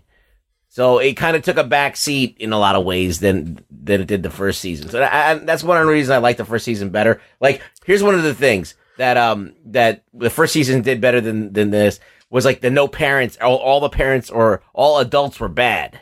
Oh, yes, Right. yes. They- in a way, and yeah, yeah, yeah. And like, because in every '80s movie or in the '80s, like adults were always like the people, and Yeah. the like, you know, Monster Squad, Yeah. they saved the day. Yeah. You know, the Goonies saved the day. you know, yes. so- They're mostly like just disconnected from it. Right. Yeah. And you had this a little bit with Nancy's parents where they're like, we don't, our kids don't live here. We don't know where they are. But you didn't really have like an adult Mr. villain. Wheeler is one of my favorite characters. He's in just the that show. guy doesn't give a He fuck doesn't about anything. Fucking know anything He doesn't ever. know where his, who he is, where his kids are, where the fucking uh, food is. He can't do anything. Just fucking pass out on the couch. No wonder Yeah. Mrs. Wheeler wants to bang Billy, which I wish they shown us that. I was waiting for that to happen. I Yeah. don't. And you know why? Because I'll get into it when I discuss Billy. okay, we'll get to Billy. Um, look, here's what I love. Like the first season had it opened with uh, Dungeons and Dragons, which I never played. I never got into the role playing, but it was very much at the time. This season, they put me, they put them someplace I was way more familiar, and that is the '80s arcade. Great Easter egg that it's called the Palace, which is also the name of the arcade in War Games. Uh, How much money did you pump into Dragon Slayer? Fucking dude, uh, Dustin's reaction to Dragon's Lair was so spot on. Fuck that game. I don't understand how you're supposed to play it. I could never get past the first or second board. That That's game. the point. That is It's- the point of arcade games. Yes, th- but it's so pretty, and you're like, I could play a cartoon, and it sucks you in, and it's so fucking hard. It's the worst fucking game. I hate Dragon's yeah, Lair. it's not rewarding at all. Oh, No, no, no, no. And that's the funny thing is, is I don't know if you guys checked out the fact that Netflix had the the Beyond Stranger Things watched like all that. after show Yes, and all. I watched Oh, it. you did watch Yes, it. Okay. yes. Uh, I decided to at least watch a little bit of it It's for pretty getting good. ready for this. Yeah. Um, and the the bit where um the Duffers are talking to to Gat Matazzaro about uh the arcade and playing Dragon's Lair and everything, and the fact that they were like. We specifically wrote in Dustin having a meltdown Yes. over that game because that is just decades of repressed anger that every nerd in the world has at that game finally being voiced. That game is such bullshit. It's such bullshit. If you're gonna show me a cartoon, just play a fucking cartoon. Don't make me put, Yeah. put quarters into the machine and die over and over again. You bastards. Rugs, give me something else you liked. I like Hopper a lot. Yeah, David Harbour. And I like fucking Sean Astin a I lot. think the cast was really good, and the performances they gave were were Hopper solid. this season Yeah. proved to me why he's going to play Hellboy. Yeah, yeah. You kind of saw it a little bit. I love like him trying to learn to be a father I know that was kind of distracting, by the way, because he's gonna be Hellboy. that- yeah. Yeah. So the whole time I'm sizing him up for Yeah, Hellboy. yeah. The whole fucking time I'm watching I this. think the thing that I found so funny, um, uh, Peter Kendall actually pointed this out to me, was he said he was like, "Do you think the fact that like in the beginning of the first episode when he walks into the office and Flo's like you know taking away his cigarette and making him eat an apple instead Yeah. of a donut and Yeah. everything, like, is this a subtle joke about him having to lose weight to be Hellboy?" He's gotta get it. and then they get to the last episode and he's like, "Yeah, no, I'm uh, I'm on a diet." I was like, "Yeah, you are." He's gonna be Hellboy. well, I think he's gonna be Yeah. amazing as Hellboy after watching him. In he this. doesn't have that that far to go. No, though. no, No, no, no, no. Yeah. Oh, no, Close. but um, and even it was there was the the one the one bit I think it was episode three when uh Eleven goes on her little field trip to go see Mike. Uh, when she comes back to the cabin and uh David Harbour's just standing on the the porch like covered in shadow. Yeah. and then you just see the cherry of his cigarette Oh, light yeah, up. yeah. and then I was like, that is such a Hellboy That's moment. a Hellboy. That is so beautiful. And he is so like intimidating in that moment. I loved him trying to like l- the father learn to be a father, but when he's pushing her, I was like, dude, what are you doing? She's just gonna fucking d- disintegrate you. Like you can't, you can push her around only so much. She's gonna lose her shit. And uh, that was- that was great. Where she blows the windows out, which is fucking great. Um, I look again, another great '80s cast additions. We did not have the Matthew Modine, but they added in Sean Astin, Paul Reiser, both of which I thought were going to be evil, and both kind of surprised me, especially Paul Reiser. I was for sure he was going to be a bad guy. Oh, absolutely. Because what have we learned from Paul Reiser Yes. in any form of fiction ever? You don't trust No, Paul he'll Reiser. Oh, help you and he'll act like he's on your side, but he's always got some shit going on. He is always out for Paul Reiser. He was like, even when he was, because they had all those monitors, and I was like, that's kind of creepy. He's just watching everyone, but turned out to be a good dude and uh, actually makes it through to the end of the show. And we might see more Yeah. of him. Now, poor Bob. Oh, Uh, I'm so R.I.P. I'm Bob. so upset about Bob. Bob, you keep running. Once you get out of a door, you don't stand there. That's the problem. There's still these Here's- fuckers after you. What what this show and especially with Bob has proven to me uh, over the course of two seasons is that outside of the main cast of like the four boys, Yeah. the Duffer brothers are so into the idea of like the 80s like action heroes only survive concept Yeah. because Bob was a smart man. Yes. Unbelievably kind. Yes. Had a very good paying job for the mid 1980s. Radio he is Shack a Bob. manager at Yeah. a fucking Radio Yes. Shack. He's got Yeah. another decade and a half of He that owns doing a well. Video camera. and it just like everything like bob is the kind of guy that like if this was gonna be my stepdad you know what fuck yeah Yeah. because i know that a he is gonna try hard and b he legitimately cares and what does he get for all of that he gets fucking eaten Look, he plays the schlubby uh, mom's boyfriend so well. Well, they went to high school together. Oh, that's and he right. was like always That's- pining after her. yeah if you remember if he you was remember the it nerd. was it was him Yeah. him hopper and joyce all went to high school And he together. started the AV club, so he was the fucking AV nerd back in the day. yeah, who was pining after the bat? You know, the, the the wrong side of the tracks girl. I love those Who very moments, obviously yeah. was dating Hopper at I that love those time. moments where he's like, and look at me now. I'm dating a Joyce. I can't believe I'm dating Joyce. Also, in the after show, you find out he, like, a lot of his ad libs, uh, they left in, uh, like, after he figures out the map and they're in the tunnel, and he's like, Are we in Will's map? Is this Will's map? Like, that was all ad libbed. Oh yeah, you could tell too. And- and, uh, because it was it's so like good. it was it was him ad libbing. Yeah. and Winona Ryder She just not kept knowing going. how to Yeah, respond. she just kept saying her lines. Uh, but he's so, like, great at being self aware without, you know, seeming self aware. Like, he gets it. also, one bit that I find really funny for the character that Bob is is that the first thing he recognizes in Will's map is the shape of Lover's Lake. oh, yeah, that's right. It's like, oh, you sure about that, Bob? when was the last time you went up to Lover's Lake, That's Bob? that place I've never been, but heard so much about. I know, I know what it looks like because I've always dreamed of being there. I bring all my hookers there. I want to go necking there. People- That's when they said necking, remember? Uh, Yes. people said necking. Dude, uh, Millie Bobby Brown, she's going to be a fucking huge star someday. Oh, Do you really think? well, look, I said that, and then you think of like Dakota Fanning, and what the fuck happened to Dakota Fanning? Like, where is Yeah. Eh, she now? But she's so Her good. sister got more famous. LOL Fanning. I saw her in the city the other day. Oh, really? Uh, they were filming a uh, what do you Wait, call who it? did you What do see? Millie Bobby Brown? no, no, no. Uh, Elle Fanning. Oh. Uh, they they're filming the newest Woody Allen movie, like a block away from where I work. Oh. So I saw her uh, in a bar that they were filming in, and I went, "Oh, That's Elle Fanning. cool!" and then I went to my subway train and went home. Yeah, well, that's New York End for of ya. story. That's what Back to happens. Millie Bobby Brown. Dude, I thought she was. A, I thought she was very intense, amazing performance. Uh, Did you see that thing I posted on Twitter where I put Millie Bobby Brown and then the girl from Big? oh, what? What's her no, name? that girl from Big. Hold on, let me check this out. They're like the same person. No, Yes. Oh, I did not see this at all. Just look up Millie Bobby Brown and Big, Uh, and you'll see this. That it's, They're the okay. same exact person. Elizabeth. Uh, oh, what's her name? Elizabeth Perkins. Holy shit, they really are the same person. Wait, Yes. which one is Millie Bobby Brown? That's what she's gonna look like when she grows up.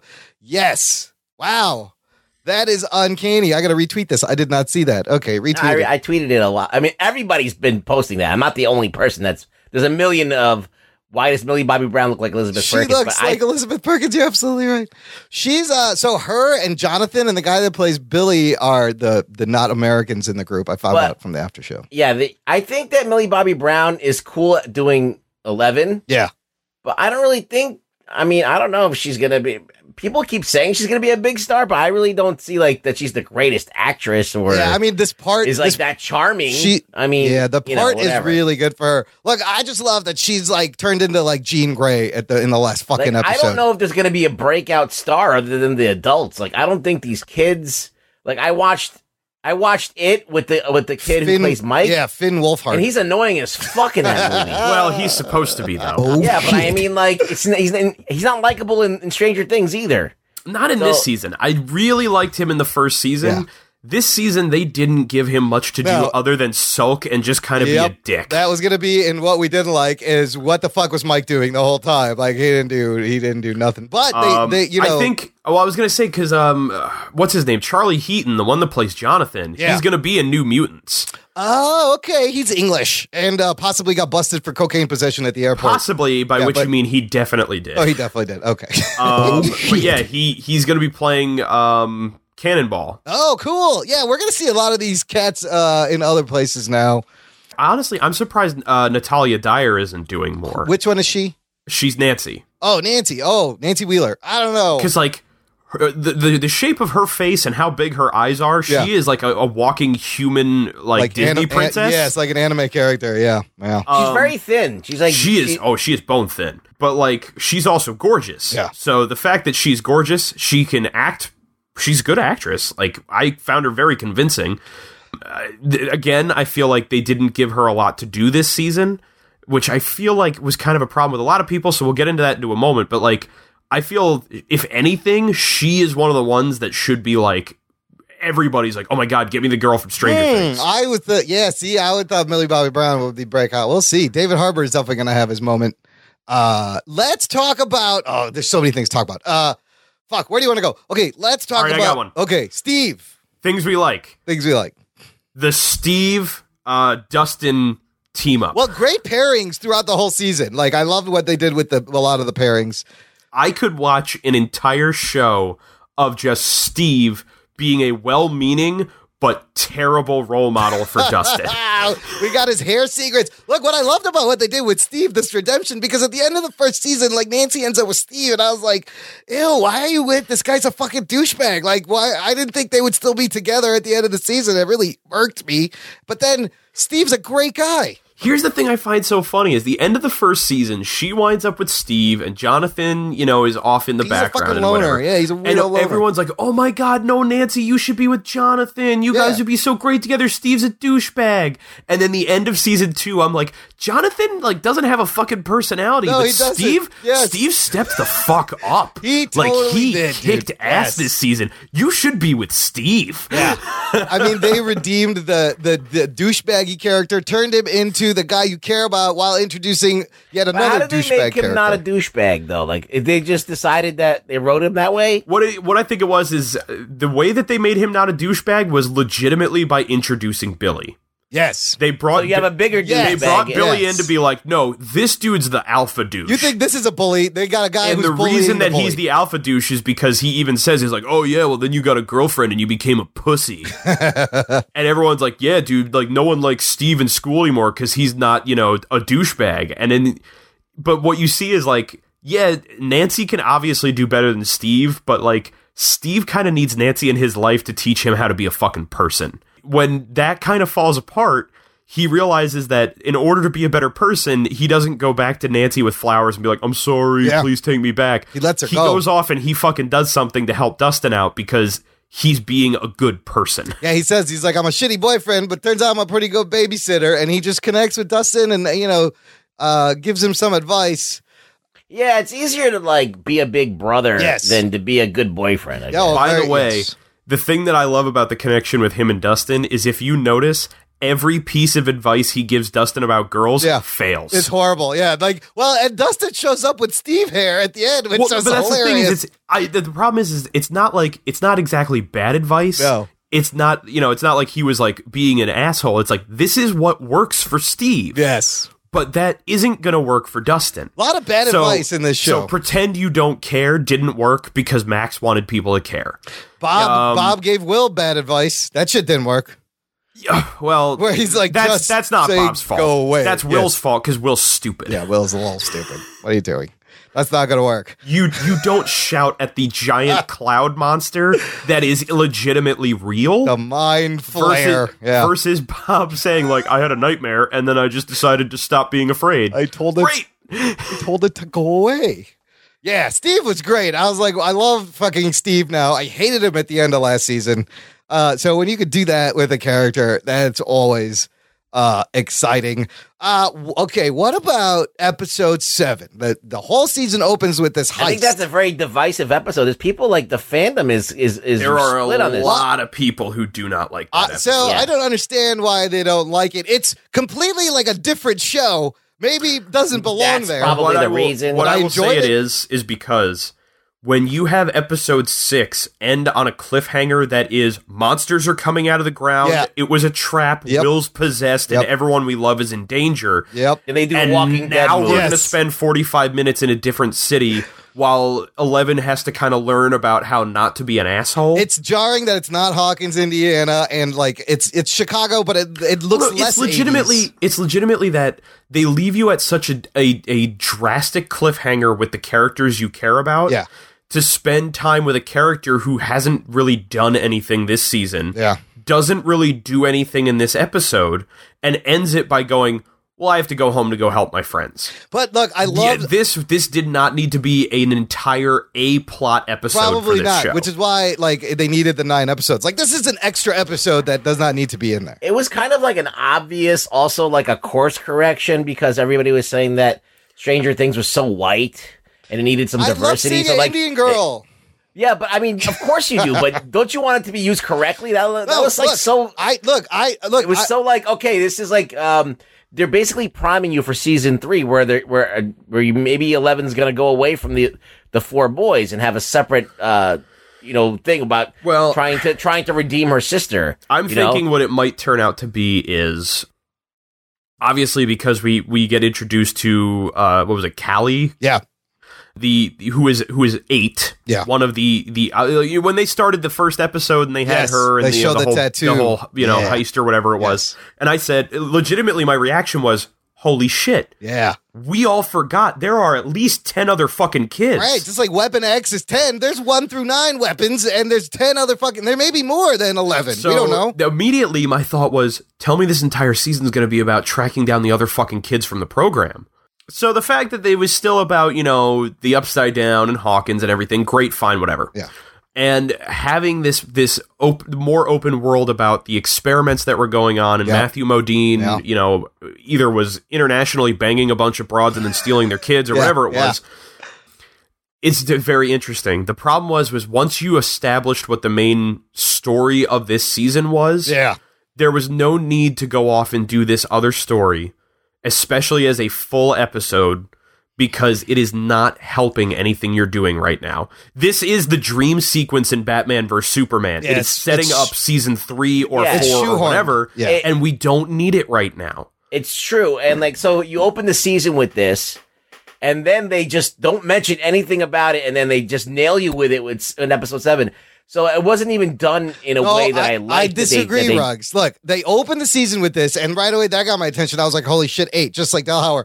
And yes, you don't hear it for a while, but then when she gets into her mom's backstory and and seeing the the records, you start to see the girl. Oh yeah, when she when she gets into the memories of her mom Yes. and you see the two girls in and there, I you're was like, "Oh, that's the other shit, fucking that's girl." her." So I like that I tease would have to been. that. It would have been better to not never see that first part and have that be a surprise because you knew that it was coming the whole time, and you're like, and you're like, waiting. You're like, there's no like fucking surprise. You you see her bleeding from her nose. That's a you good know point. that she's related to to Eleven. Yeah. So now you're like going, okay, when are they going to show Yeah, this shit? yeah. And then and then, then then they put it at the worst time to what do I it. what I think if I was if I was going to be in charge of this, which Yeah. I wasn't, Yes. but if I was, You should be. if I was going to set it up, what I would have done would have been when she don't open the season with the whole thing with eight. Okay. When Eleven goes into her mom's memory and Yes. she sees the rainbow room and Yes. there's her and this other girl in there, Yes. great. Leave it at that. Yes. And then end the season after you finish with her closing the gate and everything. heist scene. With the heist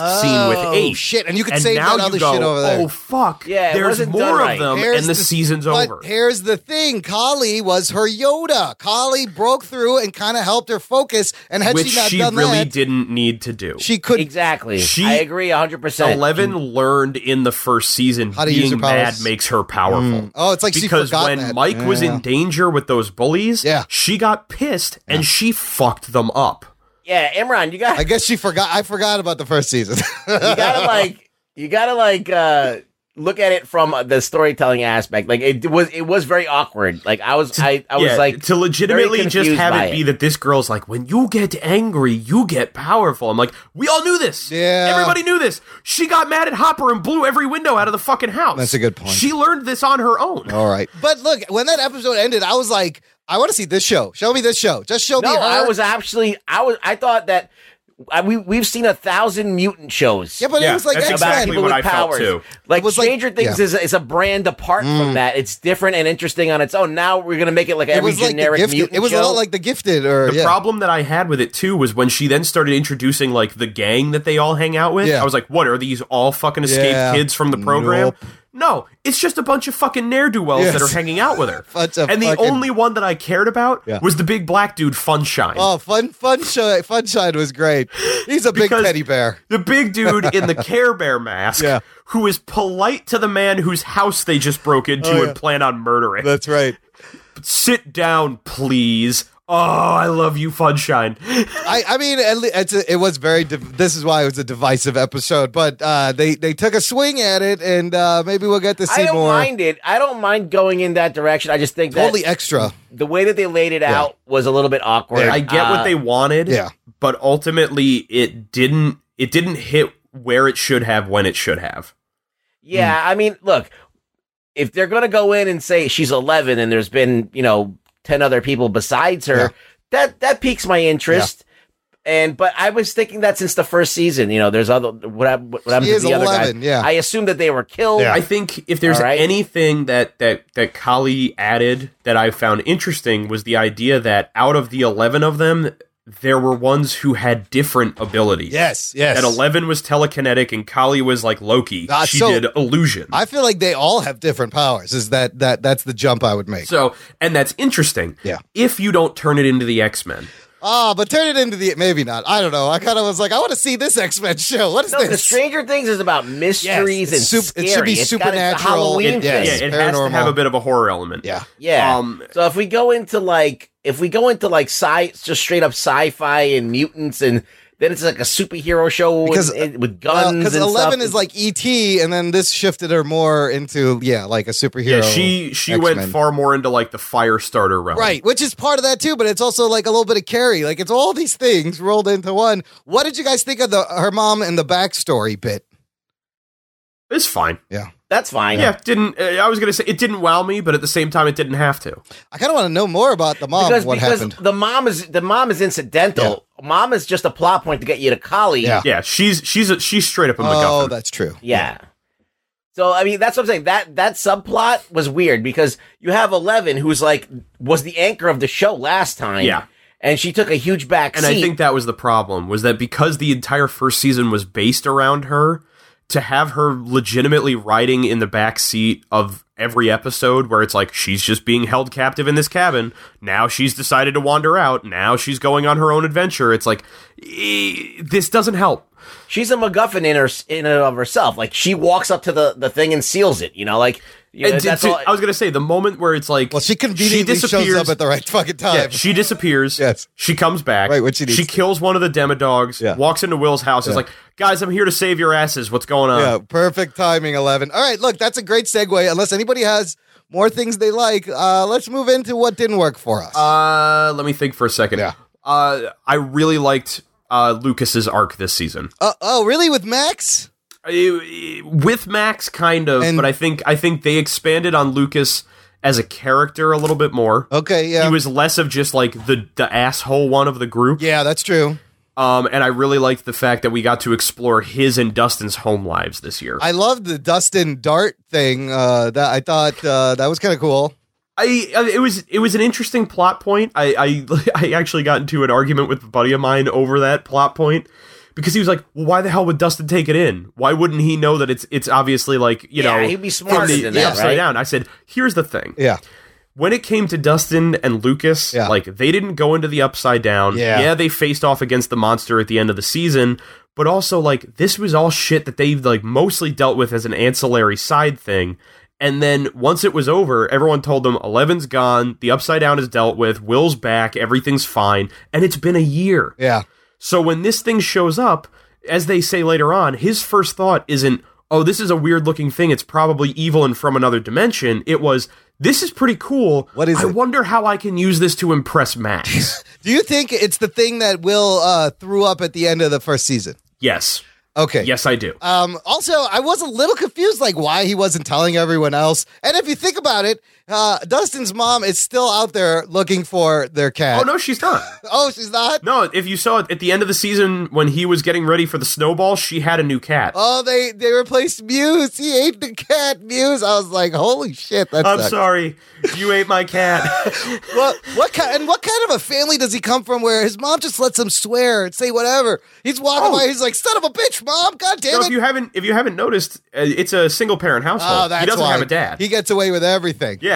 he's the only kid in a single parent household. And she's just she like, babies the yes, cat because she yes. doesn't have a baby She's anymore. Like whatever you want, honey. so that's he fine. gets to kind of do whatever he wants. Oh yeah, full reign. Um, that's why Steve has to step in and basically be like an older brother, is because he has no male influence Yeah. in his life. you always loved that one kid growing up who had that fucking the fucked up household, but you knew you could go over there and do whatever the fuck you Yeah, wanted. like when he's in the beginning of the episode, at the beginning of the first He's the all season, pissed. when he's he's running around and he's looking for quarters and everything. Yes.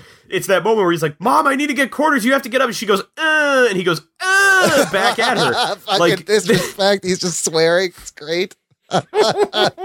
so yeah, Dustin is great, and uh, um, also, yeah, the moment one of my favorite moments of the whole season was when he first finds Dart and then he's trying to sneak it into the house and he's talking to his mom and they both just start awkwardly laughing at each other is so great because it just goes like him then his mom then him then his mom then him then his mom. they're both laughing and i'm like this is so weird but i've had these moments just for no reason. Yes, you get the giggles.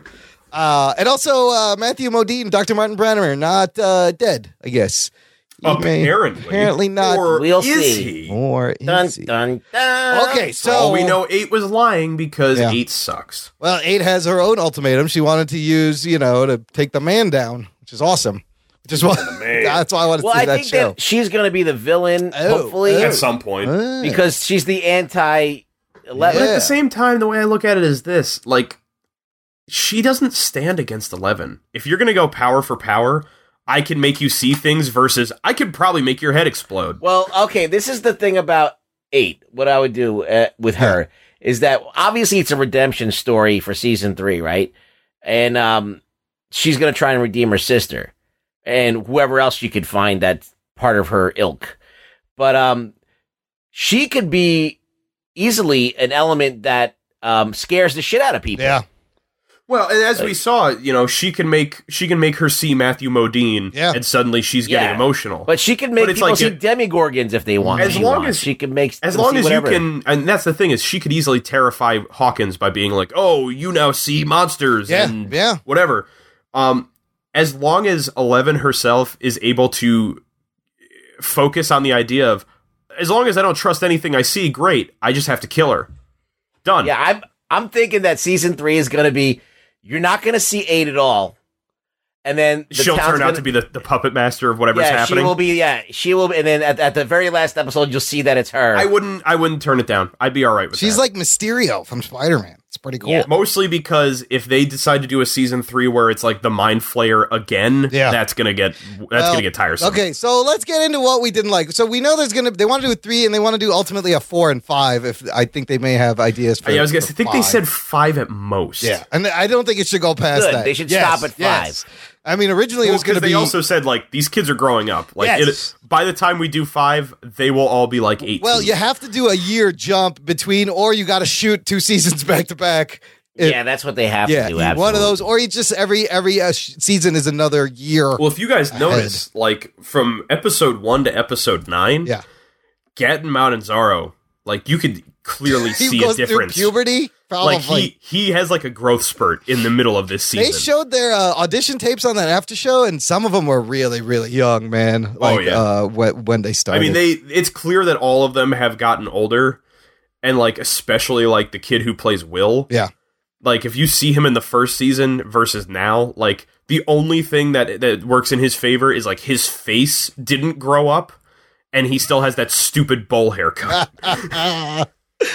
Okay, what? uh So, look, one thing that didn't work for me is what the fuck was the point of Billy and and all of this? Even Max, oh my I god! made Thank sense. you. All right, so the fuck is Billy doing? He didn't do anything the whole I time. haven't- yeah, and I didn't like how they tried to make Billy and Max seem like a mysterious thing. And then you're like, ah, they just got no, you it's, know it's just that you know her parents got divorced, and then his, it's his his uh, It's just his her stepsister. stepbrother, and yeah. now they they live here. Tried to, they tried to pull some shit like that. He was something more than he Dude, was. somehow th- they made a 22 year old dude look like a 35 year old man for some reason, which I it's thought. because they gave him the fucking dirt stash. oh, okay. Um, no, and it was also the fact that it was like at the one point when he's like, "Well, remember why we're here, and remember whose fault it is." You're like, "You're like, what did you do? Did you fucking kill somebody? like, is that what it is? You guys had witness protection? Like, no, It's just that he's like, remember, it's your fault that like our parents got married or some shit. Um. Yeah, how is it there? Yeah. I, I was talking to a friend of mine yesterday about this, and I, I do not understand the progression of Billy's character arc throughout the season. Yeah. When he first shows up, the first thing you think is, oh, so Nancy's going to be attracted to him. Because she likes douchebags. Because like she's like he rolls in and it's fucking you know it's scorpions rocky like Yeah. a hurricane blaring out of his It's stereo awesome. and she's like looking at him like oh who my oh my god who's that and like all the girls are like oh look at his Yeah, ass yeah, yeah, yeah. and then that's it. He's that's just the there- last time he interacts with Nancy. Yeah, you want to know something? It's like eh, it was like uh they were they were heavy on the male cheesecake, but Yeah. no female cheesecake on the show at all. Nah, not really. Mrs. Wheeler, she was the best. That's That's about it. That's, All right. that's the closest that we're It's gonna about get. it's about what you get. Yes. Um, but like, and so the thing that I find so weird is like, all right, so he shows up, and then in the course of like two days, suddenly he's the fucking king of the douchebags in this school. Yep. After he just moved here. Yep. He's given he's given uh, Steve shit, and everyone around him is given Steve Yeah, shit. they all pile on Steve. like Plant as your if feet. as if he's been the bully for years at this Where's this school. King Steve I hear so much about? I was like, oh boy. Um, then after that, like he's driving around, like almost running kids down with his car. yes, that was great. Um, they they they plant this seed of like a weird mystery about who he and Max are, and like he's abusive towards her. And then, like as it's going on, now suddenly, like three episodes in, he's vaguely a racist. Yeah, Um, stay away from that kid. like and then and then when when Nancy breaks up with Steve, he's basically just like, "Hey, don't worry about it, Steve, man. There are plenty of bitches in the ocean if I leave you any." And I'm like, I don't fucking know what what you I are. don't know what your point of view is, dude. Um, and then we then like as time goes on, we then learn like, oh, actually, his father's really abusive and like hits him, and It's not that's a kind of why surprise. like he's he's like the way he is. We should maybe feel bad about. Oh wait, no, he's a fucking psycho. Like Yeah, they he, should have moved that up in the story. Yes. That was like the- now he's leave it showing to up and the he's end. he's showing up That and was, he's like, the basically last like episode. three seconds away Yeah. from just whipping his dick out at Mrs. Wheeler. Like that wasn't something that you should you should have hung over everybody until the last. That was the last And I episode. was gonna say, and then he It was shows up, such a letdown. Yeah. and then he 'cause shows it- up in the last episode where he beats the shit out of Steve. Yeah, and then Max, And Max drugs t- him. yeah, Max takes him threatens him with a bat and is like, "You leave my friends alone." And he's like, "Okay." Oh, now he's okay. And then like what the next time we see him, he's like vaguely in the background, just like, "Uh." not gonna say anything and like walk away. I, am like, what even happened with you? I know. Like, well, why that's were the- you here? Why is he here? There was no point where he was like introduced to any of the paranormal thing where they were like, "Oh, we'll let you in." And that was the Saw- thing. Is I, nothing. the way I looked at it was either a he has to be a major antagonist in the beginning of this show. yeah, when there is no paranormal problem. So that it's just like, you know, Billy, the fucking, you know, new bully in school who's picking on the kids and picking on Steve and, you know, he's a real psycho and like walking around with a knife or whatever. Like, make him he- fucking Henry Bowers from it. oh, oh yeah, yeah, And then you get into the second half of the season, at which point when he suddenly seems like a threat, but really he's not because now we got the fucking Demogorgon dogs running around. And they fucking wind up jumping him, and he's like, "What the hell is this?" And you're like, "Oh, these things are really dangerous because Billy's getting fucking scared of them." yeah. But no, But wait, no, nope. he's like, he never interacts with any Nope, of that shit. nope, he completely- shows up Yeah. intermittently just to kind of be vaguely threatening until he winds up busting in Steve's face Uh, yeah, I did not. Uh, and then disappearing. Steve always gets beat up too. Didn't he get beat up last Oh, yeah- season? Yeah, he's he always got getting his beat ass up. kicked. Like he got into a fight with Jonathan in the first season Oh, where that's he gets right. beat up. That's right. That's and then right. he gets fucking uh, uh, the shit kicked out of him by the Demogorgon. Steve, the guy who broke his camera all fucking douche jerkily and gets his and but uh yeah, what the fuck? I was like, what is Billy? What? Why is why is he here? I did. And I think legitimately the only reason he was there was it was to give both Steve and Max an antagonist. yeah, One that Max had to overcome Yeah. to be stronger, yeah, and one to show that Steve's not as big of a douche as he was last year. yeah. because there's a big Because there's Th- a yeah, big exactly. Like I said, douche. because now there's an even bigger douchebag. It- there's a guy who looks like Zach Efron pretending to be Randall Flagg from the stand. He looked a little bit like Heath Ledger at times and uh somebody else. No, legit. When he first stepped out of the car, I was like, "Is that fucking Efron? Did Efron get signed on to Stranger Things?" And I looked it up. I was like, "Oh no, it's what's his face from the Power the Rangers." movie." Red All right, well, good for him. Ranger. 'Cause I think he's Australian. Uh, what? So the other thing, like I, I didn't wasn't a big fan of was the fact that the plot kind of uh it spins its wheels a little bit here and there. It doesn't. s- I mean, I don't think it gets started. It takes like four episodes for the the story to actually start. Well, unlike the first season that fucking gives you the mystery right up front, sucks you in. Let's go. Well, you know, it's it's like uh, once you have the first season and you have Winona Ryder, you know, hooking up the whole house with light bulbs and then trying to communicate with her son from the uh, upside down and all this stuff. And you got Barb; she disappears, and the it is, it's a really strong driving mystery. There's people blanketing the whole town to try and find this kid, and and and the adults are you can't trust them, so the kids stick together and they want to solve the problem. It was just so much more visceral of a plot. Now you got I I didn't like the mind flayer. I didn't like the giant monster that looked like a, a piece of shit, like a really long shit that I did in the toilet that just rolled over itself. Like it was just like a big shape. It never did anything. And there was no payoff for it. No. Like you never there was never a and and and I the fact that this season didn't have um practical effects and went to CGI, the CGI didn't look that great. Uh, there was times that you could really see the C- CGI uh, not working well. I did kind of wish that the, the the Demodog things had been done practically. Yeah. you can Yeah. easily do that. Yeah. They did Well, like Stan Winston proved you could do that easily. Yeah. Well, even just forget the de- Demodogs, just go back to Demogorgons. Like they weren't. They, And they- that was they the other didn't- problem was when they were all like, "Oh well, w- you know, God knows when they're going to molt again and turn into full fledged Demogorgons." Yeah. They never did. No. Oh. I Yeah. didn't think they had a strong villain overall, and we didn't have a human villain Yeah. to like uh, have a, a human bad guy to I run was away waiting from. to see some kaiju shit Yes, happen. that's what But I guess they're thought- saving it. I guess they're saving That's what it. I no, but- thought was going to happen too from the ter- trailer. I think the problem is is that the whole concept I feel like for the Mind Flayer is basically that's them trying to go Lovecraftian on. it. yeah, yeah, This is No, where no, they're I, now I completely get that. that's Cthulhu. But I, Oh, yeah, you know, it's, but- it's they're, they're going into the whole kind of like old gods, you know, g- you know, massive fucking you know beasts or whatever. The problem is, is that when it comes to any kind of Lovecraftian horror. i- The reason it worked in books and in reading it is because it describes this concept of seeing a creature so terrifying that it drove people mad and you can't do that visually because that you if you're going to do that like you have to drive the people watching this mad yeah. and it doesn't work so then you just have a giant cloud shadow yeah, thing it's a in the sky fucking cloud that amorphous. never really Wow. kind of becomes anything yeah, I never liked the smoke monster in Lost, and I don't like this it one was either. just another shadow smoke monster. It doesn't have eyes. There's no teeth. There's no definition. So you really don't get that scared. But uh, I mean, I thought Will had a great exorcist moment, uh, th- and they pulled that off pretty well. But I felt like it was for some reason when I saw the trailer, I got this hint that it was going to be kind of like Ghostbusters. Yeah. Mm-hmm. Where there's this big thing Yeah. like the Stay Puft Marshmallow Man, and they got all four of them. They're gonna band together and take this shit down. I it's what I thought as well is that it was going to turn into like them and 11 are going to have to team up to take down this giant whatever it was He never like came out of the upside down. Technically, I mean, he, Oh. he was just in Will. other than other than spreading through the tunnels underground Yeah, and in, that was in it. Will, That's Oh, yeah. that's the other thing I didn't like was that uh, Winona Ryder did the thing with the light bulbs, And and, now then it's in the this map. one she did the Yeah. thing. She did the you map. always got to put shit on So the she- house. She's always she's Every always she's season. always decorating the Yes, house. yes. Whenever there's whenever there's uh, That's the- upside down. that's the cops. I Stranger remember, Things thing. like watching the first episode, uh, thinking to my or, or talking to uh, to one of my roommates, and he was he was like, "So what do you think Joyce is gonna fucking cover the house in yeah, this every season?" season she's Yeah. got to cover the house with something. Good thing Bob is good at puzzles. It's gonna be your shit next season.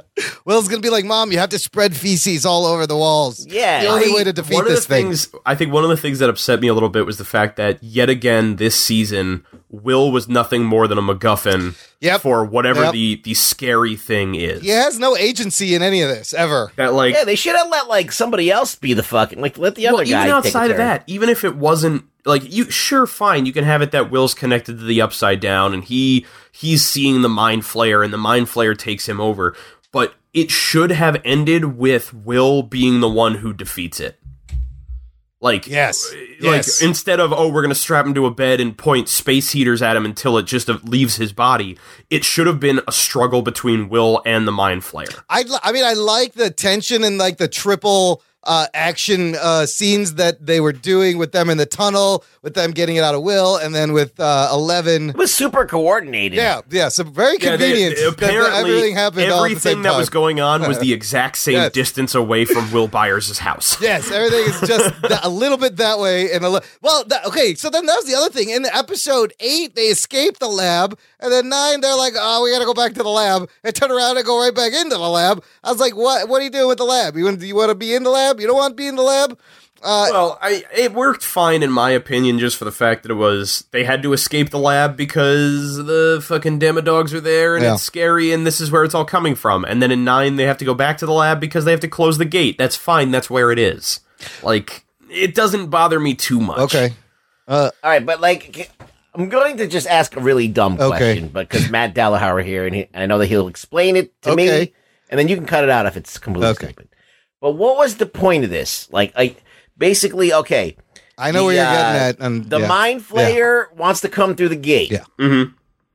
What's the point of all the vines and the pumpkins dying and all the so they can get the demodogs to run out, run free through the town? Like, I don't I- understand. I don't. I get agree that. with Like, you that it's it's really it's not it's not Nothing changes easy. at the end. If you think about it, it's, still what at I think square it was one. is that the the vines heading out and everything. In my opinion, I think that had to do with the fact that with the mind flayer now kind of I guess being in charge or whatever, they never uh, kind of explained what the full capability of the upside down is. Yeah. In season 1, I thought the upside down was something that 11 created oh, because the first time we ever experience the Demogorgon is when she's in that weird black water world. Yeah. And it's like eating a person. and I also thought she may have been the Demogorgon. Like I think a lot and you yeah, thought and we that were, it was we're, the same we're led people. to believe that Yeah. the Demogorgon wa- was like a creation of her Yeah. consciousness Yeah. in having like, you know, traveled through dimensions or whatever. But we find out that like the upside down is a dimension that like has always existed, Yeah. and I guess she just stumbled upon it. uh, that makes sense. But so uh, the fact that like I guess the gate is now open between the two worlds, the mind flayer, whatever it is, realizes this gate is open, and if we are going by the explanation they gave from D and D that the only drive it has is to conquer those it finds inferior. Is that it was basically kind of just spreading its influence into our world, and Hawkins happened to be where that that gate to is. control everything. yeah, but what was happening with the with the tunnels? The tunnels, I think, if you notice the fact that the the, the Besides pumpkins, yeah, going yes, crazy. it was the- if you killing- notice the fact that the mind flayer, like it looks like it's made of, like vines. tentacles, Yeah, basically. yeah, yeah. is basically that's it spreading its influence out through the gate, which was deeper in the ground than they expected, and now out into our world. But that's the thing. It's like that. That's the thing I don't get. Okay, so uh, I don't think it was as much like an agency, like a plan type of thing, as it was just it like feeling out what is outside of this door. But what, this is what I'm saying. It's like okay, you go into the lab, right? Mm-hmm. You go into the crazy elevator. You put your suit on, and and you know that you're going into a place where two realities meet. Mm-hmm. All right. Now, all of a sudden, you could just dig into the ground and go into basically the other reality. No, but it's still No, the that's same different. reality. It's The not the, difference the is- tunnels aren't the other isn't the upside this down. this was an explanation. But all that shit's floating around in I don't there. think It's- and all- I, I think it's I think it's because like that's that's just because it's coming through the gate, Yeah, yeah. and it's able to to spread that way, like the vi- like the, the vines and the tentacles and everything I are don't all think the coming from the tunnels gate. are the upside down. The, the tunnels, are regular. the tunnels world. are not the other dimension. The problem was was when he first dug They through turned the into them, camera around. and they start spinning the camera to be like, "Oh, it's the upside down." No, it's not. Yeah. That was a very poorly done shot. It was artsy, because but it's confusing. very misleading. Yes, it was artsy to be artsy, but confusing. I, I, I. But I'm yeah. saying, like, what when when Hopper gets surrounded by the Right. vines, is what happens to Barb, isn't it? kind but of. that, but she It's was the- in but the it's- upside down It's when that suggest- happened. it's a, and and there's always that shit floating in the air, so they make it seem like it's you're the in idea. upside down. it's the idea that it is it is the upside down spreading into the world. yes, but yes. you are not technically in the other dimension. Correct, All that that's shit right. floating around is from the polyps that kept spraying him in the face and everything. So it is it is legitimately just a it is a cancer that is growing under the ground. And I always thought it was odd that no one got anything from those polyps being sprayed in the face to them. I Yeah, a thought they lot would of get people breathe infected or those in, something. but nothing Um, no, I- happened. I think it's I think it's over time because if you notice, Hopper started vomiting blood when he woke up in the tunnel again. Oh, because he had been breathing that shit. When it happens to Dustin, he starts coughing and retching, but it only happened once, and then they got out of the tunnels. It's not like a, a virus that suddenly hits you in the face. It is like you have to be breathing this for a while for it to poison you. for it to turn you. That's what I. That's what I got too. Is that the vines were just this thing trying to grab root in the in our world. It's just this extension of its influence, but it was not the upside down. But I could see how that could be confusing. Let's yeah, they they they didn't. They could have easily explained it with just Paul Reiser like saying two sentences, right? No, I But- just was. I was just. I was confused. I was like, like well, if the, if the if the gate is there, Yeah. but for some reason this thing can spread out under the ground. Yeah. and you know Why does it need the gate? Yeah, Well, why the is ga- it need it's the coming- Gate? Everything I- I don't think starts it- at the gate. It's, I was gonna say it's not that it needs the gate; No. it's just that the gate is there. Like it could, it could form itself into vines and fucking do shit to people and like attack people and Yeah, stuff. that's a good point. So it's like That's a good it- it's, point. it's it's already manifesting itself. So I was like really like I was like why is the gate even necessary? Did It was it need- even need to be open. It's already affecting the world that we live in. I think what it is is it's the idea that like it infected under the ground and everything. Uh, and granted, this is just kind of speculation at this point. It, it infected these areas under the ground because it's been spreading its influence and basically basically like mapping Hawkins. Yeah. But because the world itself is not the upside down, it probably can't inhabit the world yet. Right. Yeah. So Uh, I- it's like it has to corrupt it for the actual mind flayer to be able to move through the gate. that makes some kind of sense, but it's still kind of murky. But it's It it's is. very It muddy. is. it's it's very and that's it's it's it's because they built concepts to run with, but they didn't build an idea of like why. Right, It was just right. what what is happening now is this. What is happening next is that. But they don't go into like, well, why would it need to do that? the rules are muddy and like they don't even kill the guy at the end. We're just kind of he's still alive. He's just pissed. He's aware of Eleven, and they tease that last scene, which seemed a little bit like fan servicey, but whatever. He's still there. We get it. Uh, well, he's come back, but like they didn't really achieve anything. Uh, what'd you think about Bar- Barb? Hashtag justice for Barb. What? d- nobody cares about yeah. Barb. Why was this necessary? It- I, Who cares about Barb? That's- People who are I that storyline confused me in the Everybody- beginning.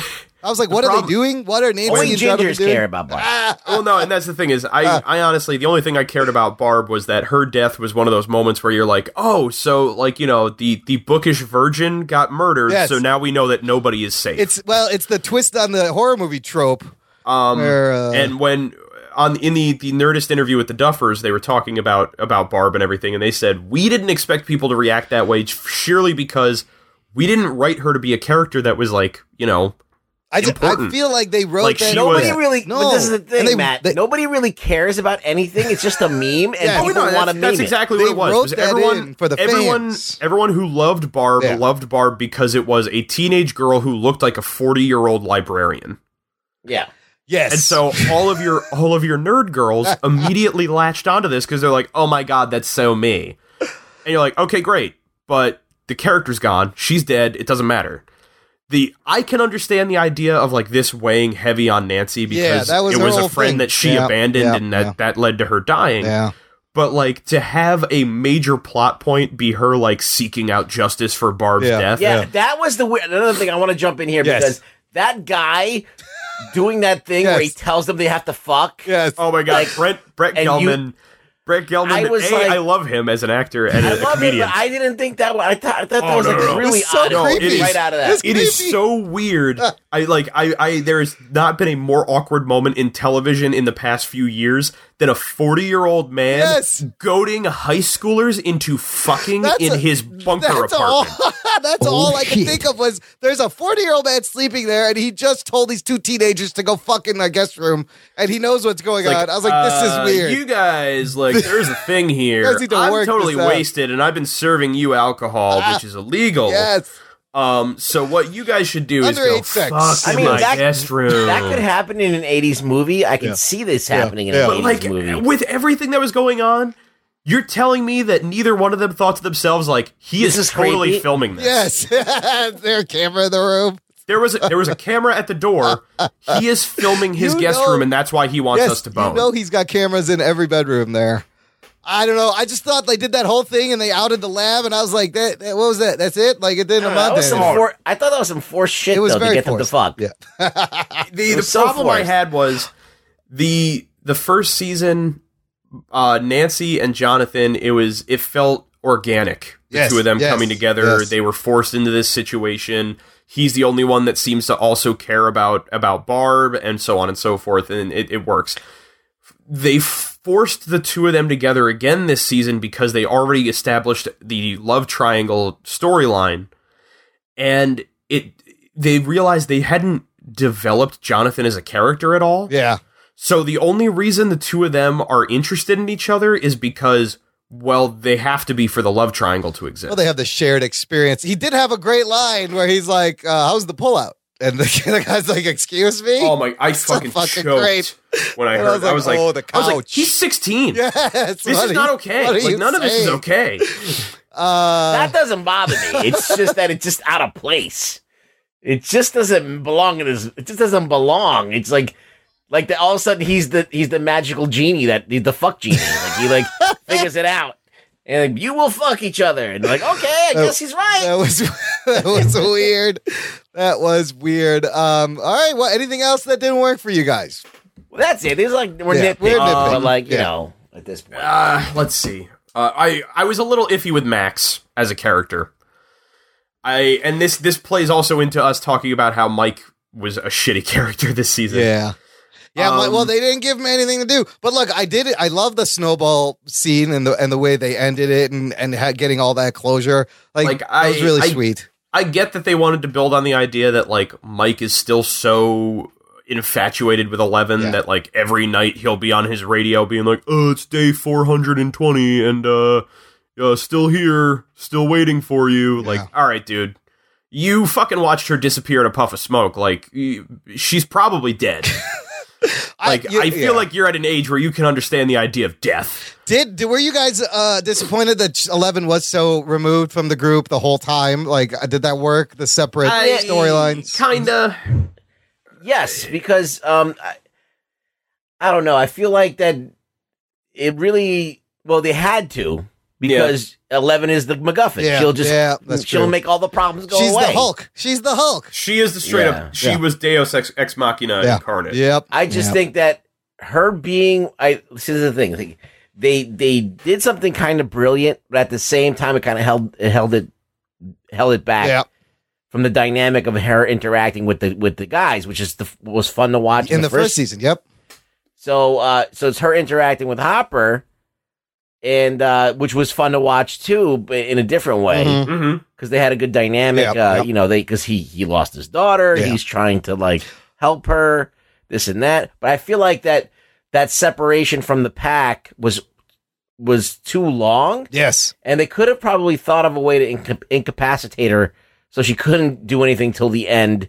You know, maybe she gets caught by the lab again, and whatever, oh, she, something. I wish she showed up a little bit earlier, and instead they gave us this convenient show up when we fucking need you. Now, do you think uh, Hopper's daughter is involved in these uh, experiments? No. No, that's why she died. and Isn't got- she dead? I know, but do you think that's why she died? no, I'm pretty sure what they're kind of building at is the idea that she died from something that was Hopper's fault, Ah, okay. or he thinks is his fault. yeah, he's blaming. This is himself. what then led to him being so overprotective of Eleven, Yeah, which is why he's like, "We don't ever leave because if you leave, you're, if you don't leave, you're safe." And it's like because then he can't blame himself for another girl dying, or whatever. Um, the problem that I had with Max was, I feel like I understand the idea of bringing in a new girl. yeah. I understand the idea of Mike being like, I don't want her around because she's not 11. And then the whole concept of 11 not liking her, which, by the way, they never resolved. Uh, 11 and Max meet once, and Right. 11 gives her the fucking cold shoulder, and they never interact That's right. again. She just walks by her. She's not even like, "Who are Um, you?" She's a, But I feel like she never really had any point other than being the new girl that Dustin and Lucas like. yeah, and her own story, which you know, because it was the whole thing with Billy, was so muddy that it didn't feel like it had a point. Yeah, yeah, yeah. And the only redeeming moment she had was driving Billy's taking- car with all of yeah, them in it and taking Billy down. Yeah, to get them over to the the hole. Yes. Yeah. Um like outside of that, like she legitimately was just like show up uh you guys are weird. Oh, you guys are liars. Uh this is all stupid. Oh wait, this is all real. Okay. I do love how she was kind of like calling them out, like she was the audience. Like he tells her the story, and she's like, "Ah, it's a little derivative. It could have been more original, but okay." And then the line where she's like, "Why are we running towards the sound?" Uh, like she was that person who's just, uh, you know, thinking what the audience is thinking, saying what the audience is thinking. Um, I do hope Joyce and Hopper uh, hook up, because uh, I think they should.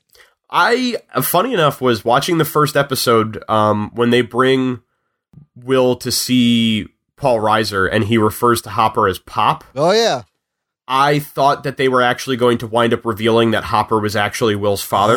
Oh, holy shit. Because then it would have at least had an added like bonus reason for him to be so invested in taking care of Will other than just because he likes Joyce. I uh yeah. I do love that Eleven is his like legal daughter now with the name Jane Hopper. I thought that was Mhm. that was that was very nice. Very I was gonna say because especially in the first season, like they build on the idea that like Will's actual dad never cared about Will, yeah. and it would have made sense if Will was not actually his son. What happened? Wait, I forgot because his father is in the first season, but what happened to Yeah. him? He, uh, Jonathan goes to his place to find Will because he thinks Will ran away and went to his dad's place. Right. And basically, his dad shows his dad there is like, no, uh, you know, the little queer's not here or whatever. and Jonathan gets into like a fucking fight with him about it Yeah. and leaves. And then at one point, I think he shows up at Joyce's house and they talk. And then he just leaves And again. that's, and that's it. it. He's just gone. Then, like, like yeah. it's it's that he's just the the dick absentee father Yeah, because he yeah, left. Yeah. And it would have made sense if he found out that Will's not his kid Yes. and she had an affair with Hopper. Yes. Well, yeah, then y- he would fucking divorce her and That's leave. why I'd be pissed because they all went to high school together. Ah, But, yeah. um, they did not do that. but that didn't happen. That's not not what happen. happened. That's a different show. Uh, we don't know yet. Well, it could be possible. And I'm going to I'm going to pitch to you one thing I feel like they could have done with this show Okay. that would have been a huge risk. Yeah. It would have been dark as fuck. yeah. but I think would have shown a massive push for being original with this show. Okay. They should have killed off Will at the end of this season. Oh snap! I mean, like w- as he uh as they exercise the thing, it kills him. Yeah, Hmm. because Wow, it what would shows that would have done. it shows that this monster is fucking far more dangerous than anything that they've ever dealt with. I I like this. and it also would have been i mean the tough part is is like when you have a show where all of your main characters are 13 year old kids Yeah.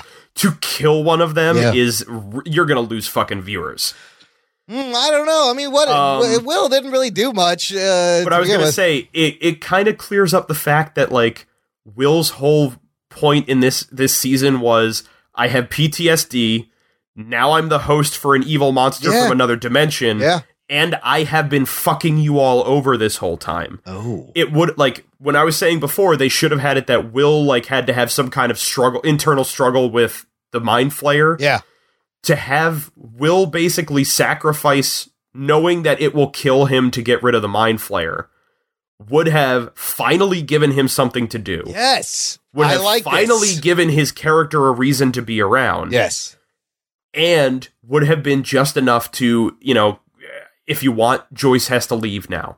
Or it's just because, like, after Bob dies, they have, like, Joyce almost doesn't give a shit Yeah. that Will's in danger anymore. Yeah. Like, she's just so pissed that everything has been, like, against her Yeah.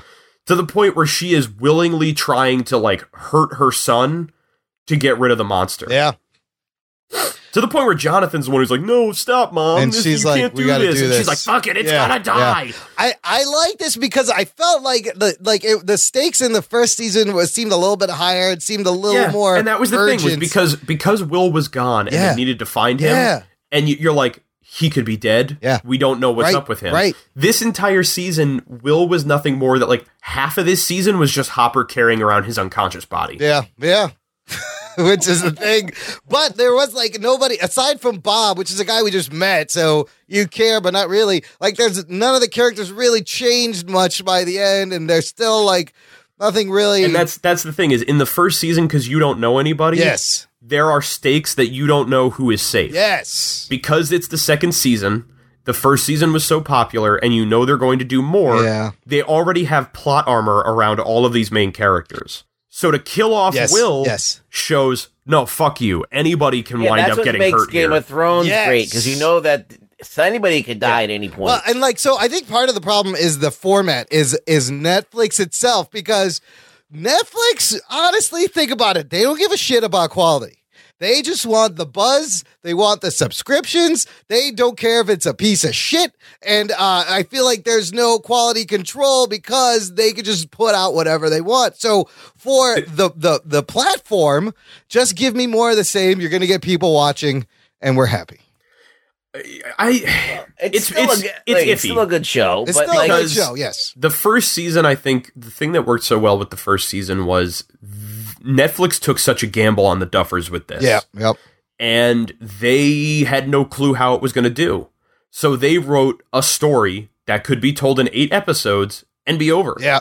No, but they, They, left they threw some in a shit. little They teaser at left the end two of like, things. ah, maybe it'll still be open for a second season Yeah. if, if you're all right with that. Yeah. Once they got a second season, now they have to start writing for we're going to have a third Yeah. and we're going to Yeah. have a fourth. Yeah. And like so the problem was was that this season wasn't a a solid story it was a lot of like Rug Boy said, you're building the characters to get to know a little bit more about backstory. We now know that Hopper served in Vietnam and used to be NYPD. Oh yeah. um, It's still But kind of in line we with like a didn't- great 80s sequel though, which I kind yeah, of uh, we uh, didn't enjoy. have a story that really was wrapped up. Yeah. we had an event that is now going to lead to the next event. you're basically you have a few different prongs that you can go. You got the uh the other the other the numbers. other numbers Mm-hmm. All right. You got the mind flayer still in effect. still alive. you got the fact that Will could still be under the thrall of this shit. Yeah, he- Mhm. he's still connected. And then you got the government people that are still kind of nefarious even though they're being shut Yeah, down it's because like- of the article or whatever. It's like the actual the actual conclusions that we got from this are the gate is now closed. yeah, Hawkins' lab is now shut down. and exposed.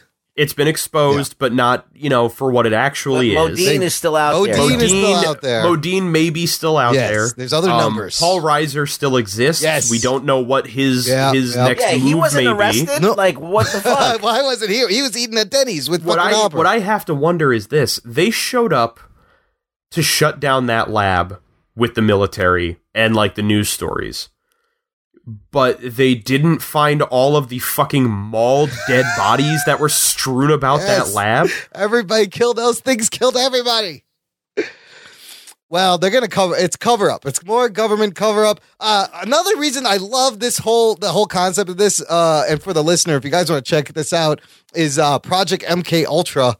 Uh, a lot of it they they based a lot of it on that, which was an actual CIA government project that dr- tried to use mind control in the 50s and 60s. And if you If you oh, wanna shit, see it's a- amazing, If you want to see a humorous take on it, Yes. you can watch the George Clooney film "The Men Who Stare at Goats." that was that was part of MK Ultra in the movie.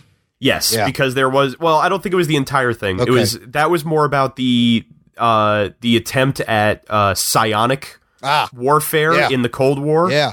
and there is a point during it where they touch on MK Ultra, where one of the guys um, tries controlling a dude by dosing him with LSD and flashing lights at Well, him. that's what it was. It was a lot of LSD. Ken Casey, who uh, wrote, uh, what did he write? Uh, did he wrote? Did he wrote uh, One Flew Over the Cuckoo's Nest? He was on lots of LSD and being, and a lot of people were tested on and did not know. Uh, a lot they were tested. And the prisoners give them LSD, um, and just yeah, Ken Ken Kesey wrote one who f- or one flew Yes. over the cuckoo's nest, uh, and other things that aren't as popular. Yes. Uh, so it's very interesting if you like get into the real story of fucking MK Ultra, which was a thing that happened. All right, look, wrapping this up, I think we've already answered both of these questions. Which was the better season for you, Delhauer? I will say one. I I always feel bad because I feel like the way that we have this set up is when we're like opening thoughts. Yeah. What did you like? Yeah. What did you not like? Is by the end we're so wrapped up in all the like the nitpicks and the things that we were negative Yeah. about that it feels like I'm sitting here talking about like this was awful. I hated it. No, I loved this yes. season. Yes. it still had very great way of driving forward the story. It may not have been as plot heavy, but I, I loved coming back to the characters. I do think that I liked season one a bit more, but there are definitely some moments in season two that I think are some of my favorite moments Yeah. for the show. Yeah. Um, like I said, uh, Steve and Dustin is is probably one of the greatest things that they have done. Yeah. Um, I love the fact that Steve still has the bat with the nails in it, just in the trunk of his car. It's still there. It's like Just what there. that? What with the nails? you know, just just in case there's a road rage incident or something. That's it. Reminds me of Lucille Negan's Lucille a little bit too, which uh, I kind oh of my god! I would, Rugs Uh. Ugh. better season. Which, which one did you like? Well, obviously, I think the first season's better It- because you know, you first of all, it has a surprise factor. You don't know what you're getting into. It unfolds. Now you hit the ground running. You know everything that there is. There's no mystery left. You know that about this. You know that there's another world. There's an upside down. You know. You know. It, kind of like the surprise factor is is gone. And uh, there was a few like surprises. Uh, one which was the forced like uh Billy's a bad guy and we a myster- mysterious past. Yes. And that was like that was like such a letdown of a mystery there. And then the other one was the was the number sisters, you know, like the of eight and her gang, which I thought was, you know, just not it was out of place in the way that they used it. Yeah. And it, it- and I don't want them I don't want the show to go in that direction. I see. Okay. Okay. I want the show to still be a scary show and not like a New Mutants show. Um, but uh, other than that, like those are the two things that really like knocked it down a peg for me because like I knew what was coming, and there wasn't any real like new revelations about the Upside Down or anything else or real big revelations other than we didn't know that there was still a live uh, test subject still alive. We didn't know that. That's the only big reveal that you got. You don't you- in the, they have also have powers, but like is uh, so the surprises weren't as big as the first. The first one was just fresh and had all this new shit. You never saw it before. You were you know whatever it it gave you a different feeling. This was seemed like more of the same, but they, they still kept the quality of the show. They still did a lot of character uh, development. They introduced some. They expanded the cast. They diversified the cast a little bit, which I liked. Um, I just didn't like the way that they presented the episode, but I think it's cool that they're that they're starting to branch out. And um, at the end of the day, there's a. I'm more interested in what's going to happen in season three Ah, than I that I because season two is Ah. basically a setup. So y- you have to look at it in its whole. Uh, you know, like the Game of Thrones, you look at one season is weaker than the other one, but like in the whole grand scheme of things, it's a great piece of art. Everything, and I- yeah. and I feel like it's gonna be like kind of like a Game of Thrones where Everything is- means something moving like forward. every s- every season is kind of a part of a bigger whole. I, I mean, I agree mostly with you guys say. It's kind of like, you know, like the, the first season of Daredevil is just so much more special than the second season. It's kind of the same thing. I did, I love the first season because it was fresh, it was exciting, it was different.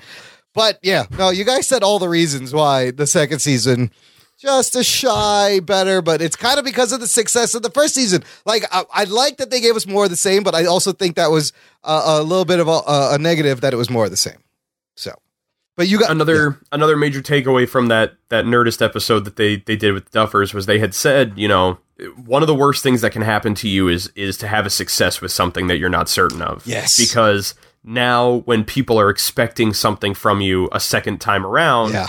they also have expectations of like it needs to be the same, but it needs to be different. Yes, yes, it's a Um, very hard line to ride there. and I think um, when it comes to the whole storyline with the the other kids from the program and eight and everything like that, you know, if they want to make her a bit of an antagonist, that's fine. But I kind of foresee them going more of a route of like they're going to come up against maybe the mind flayer again down the road or some other like you know terrifying uh, entity that they have to take on and uh, pulling in more of the kids from the program to take it to fight against it.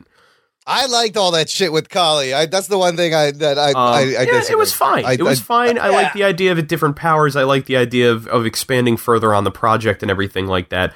But I agree with Rug Boy. I don't want it to turn into an X Men Mm, yeah, show. yeah. I don't Yeah. want this to suddenly become you know Legion or anything like that. yeah, it has to still be a horror based eight based on eighties convention. I think the big thing that I'm excited Well, can about you string is this out though using those uh, parameters? if they're going to be going that it's a year gap every time. Yeah. The thing that excites me is that means 1985 Yeah. season three Yeah. will be a post Back to the Future Oh, Hawkins. that, oh, you know these kids are going to be into Back to the Future. 85, 86, 87, they get into the late 80s. Eh, that could be interesting.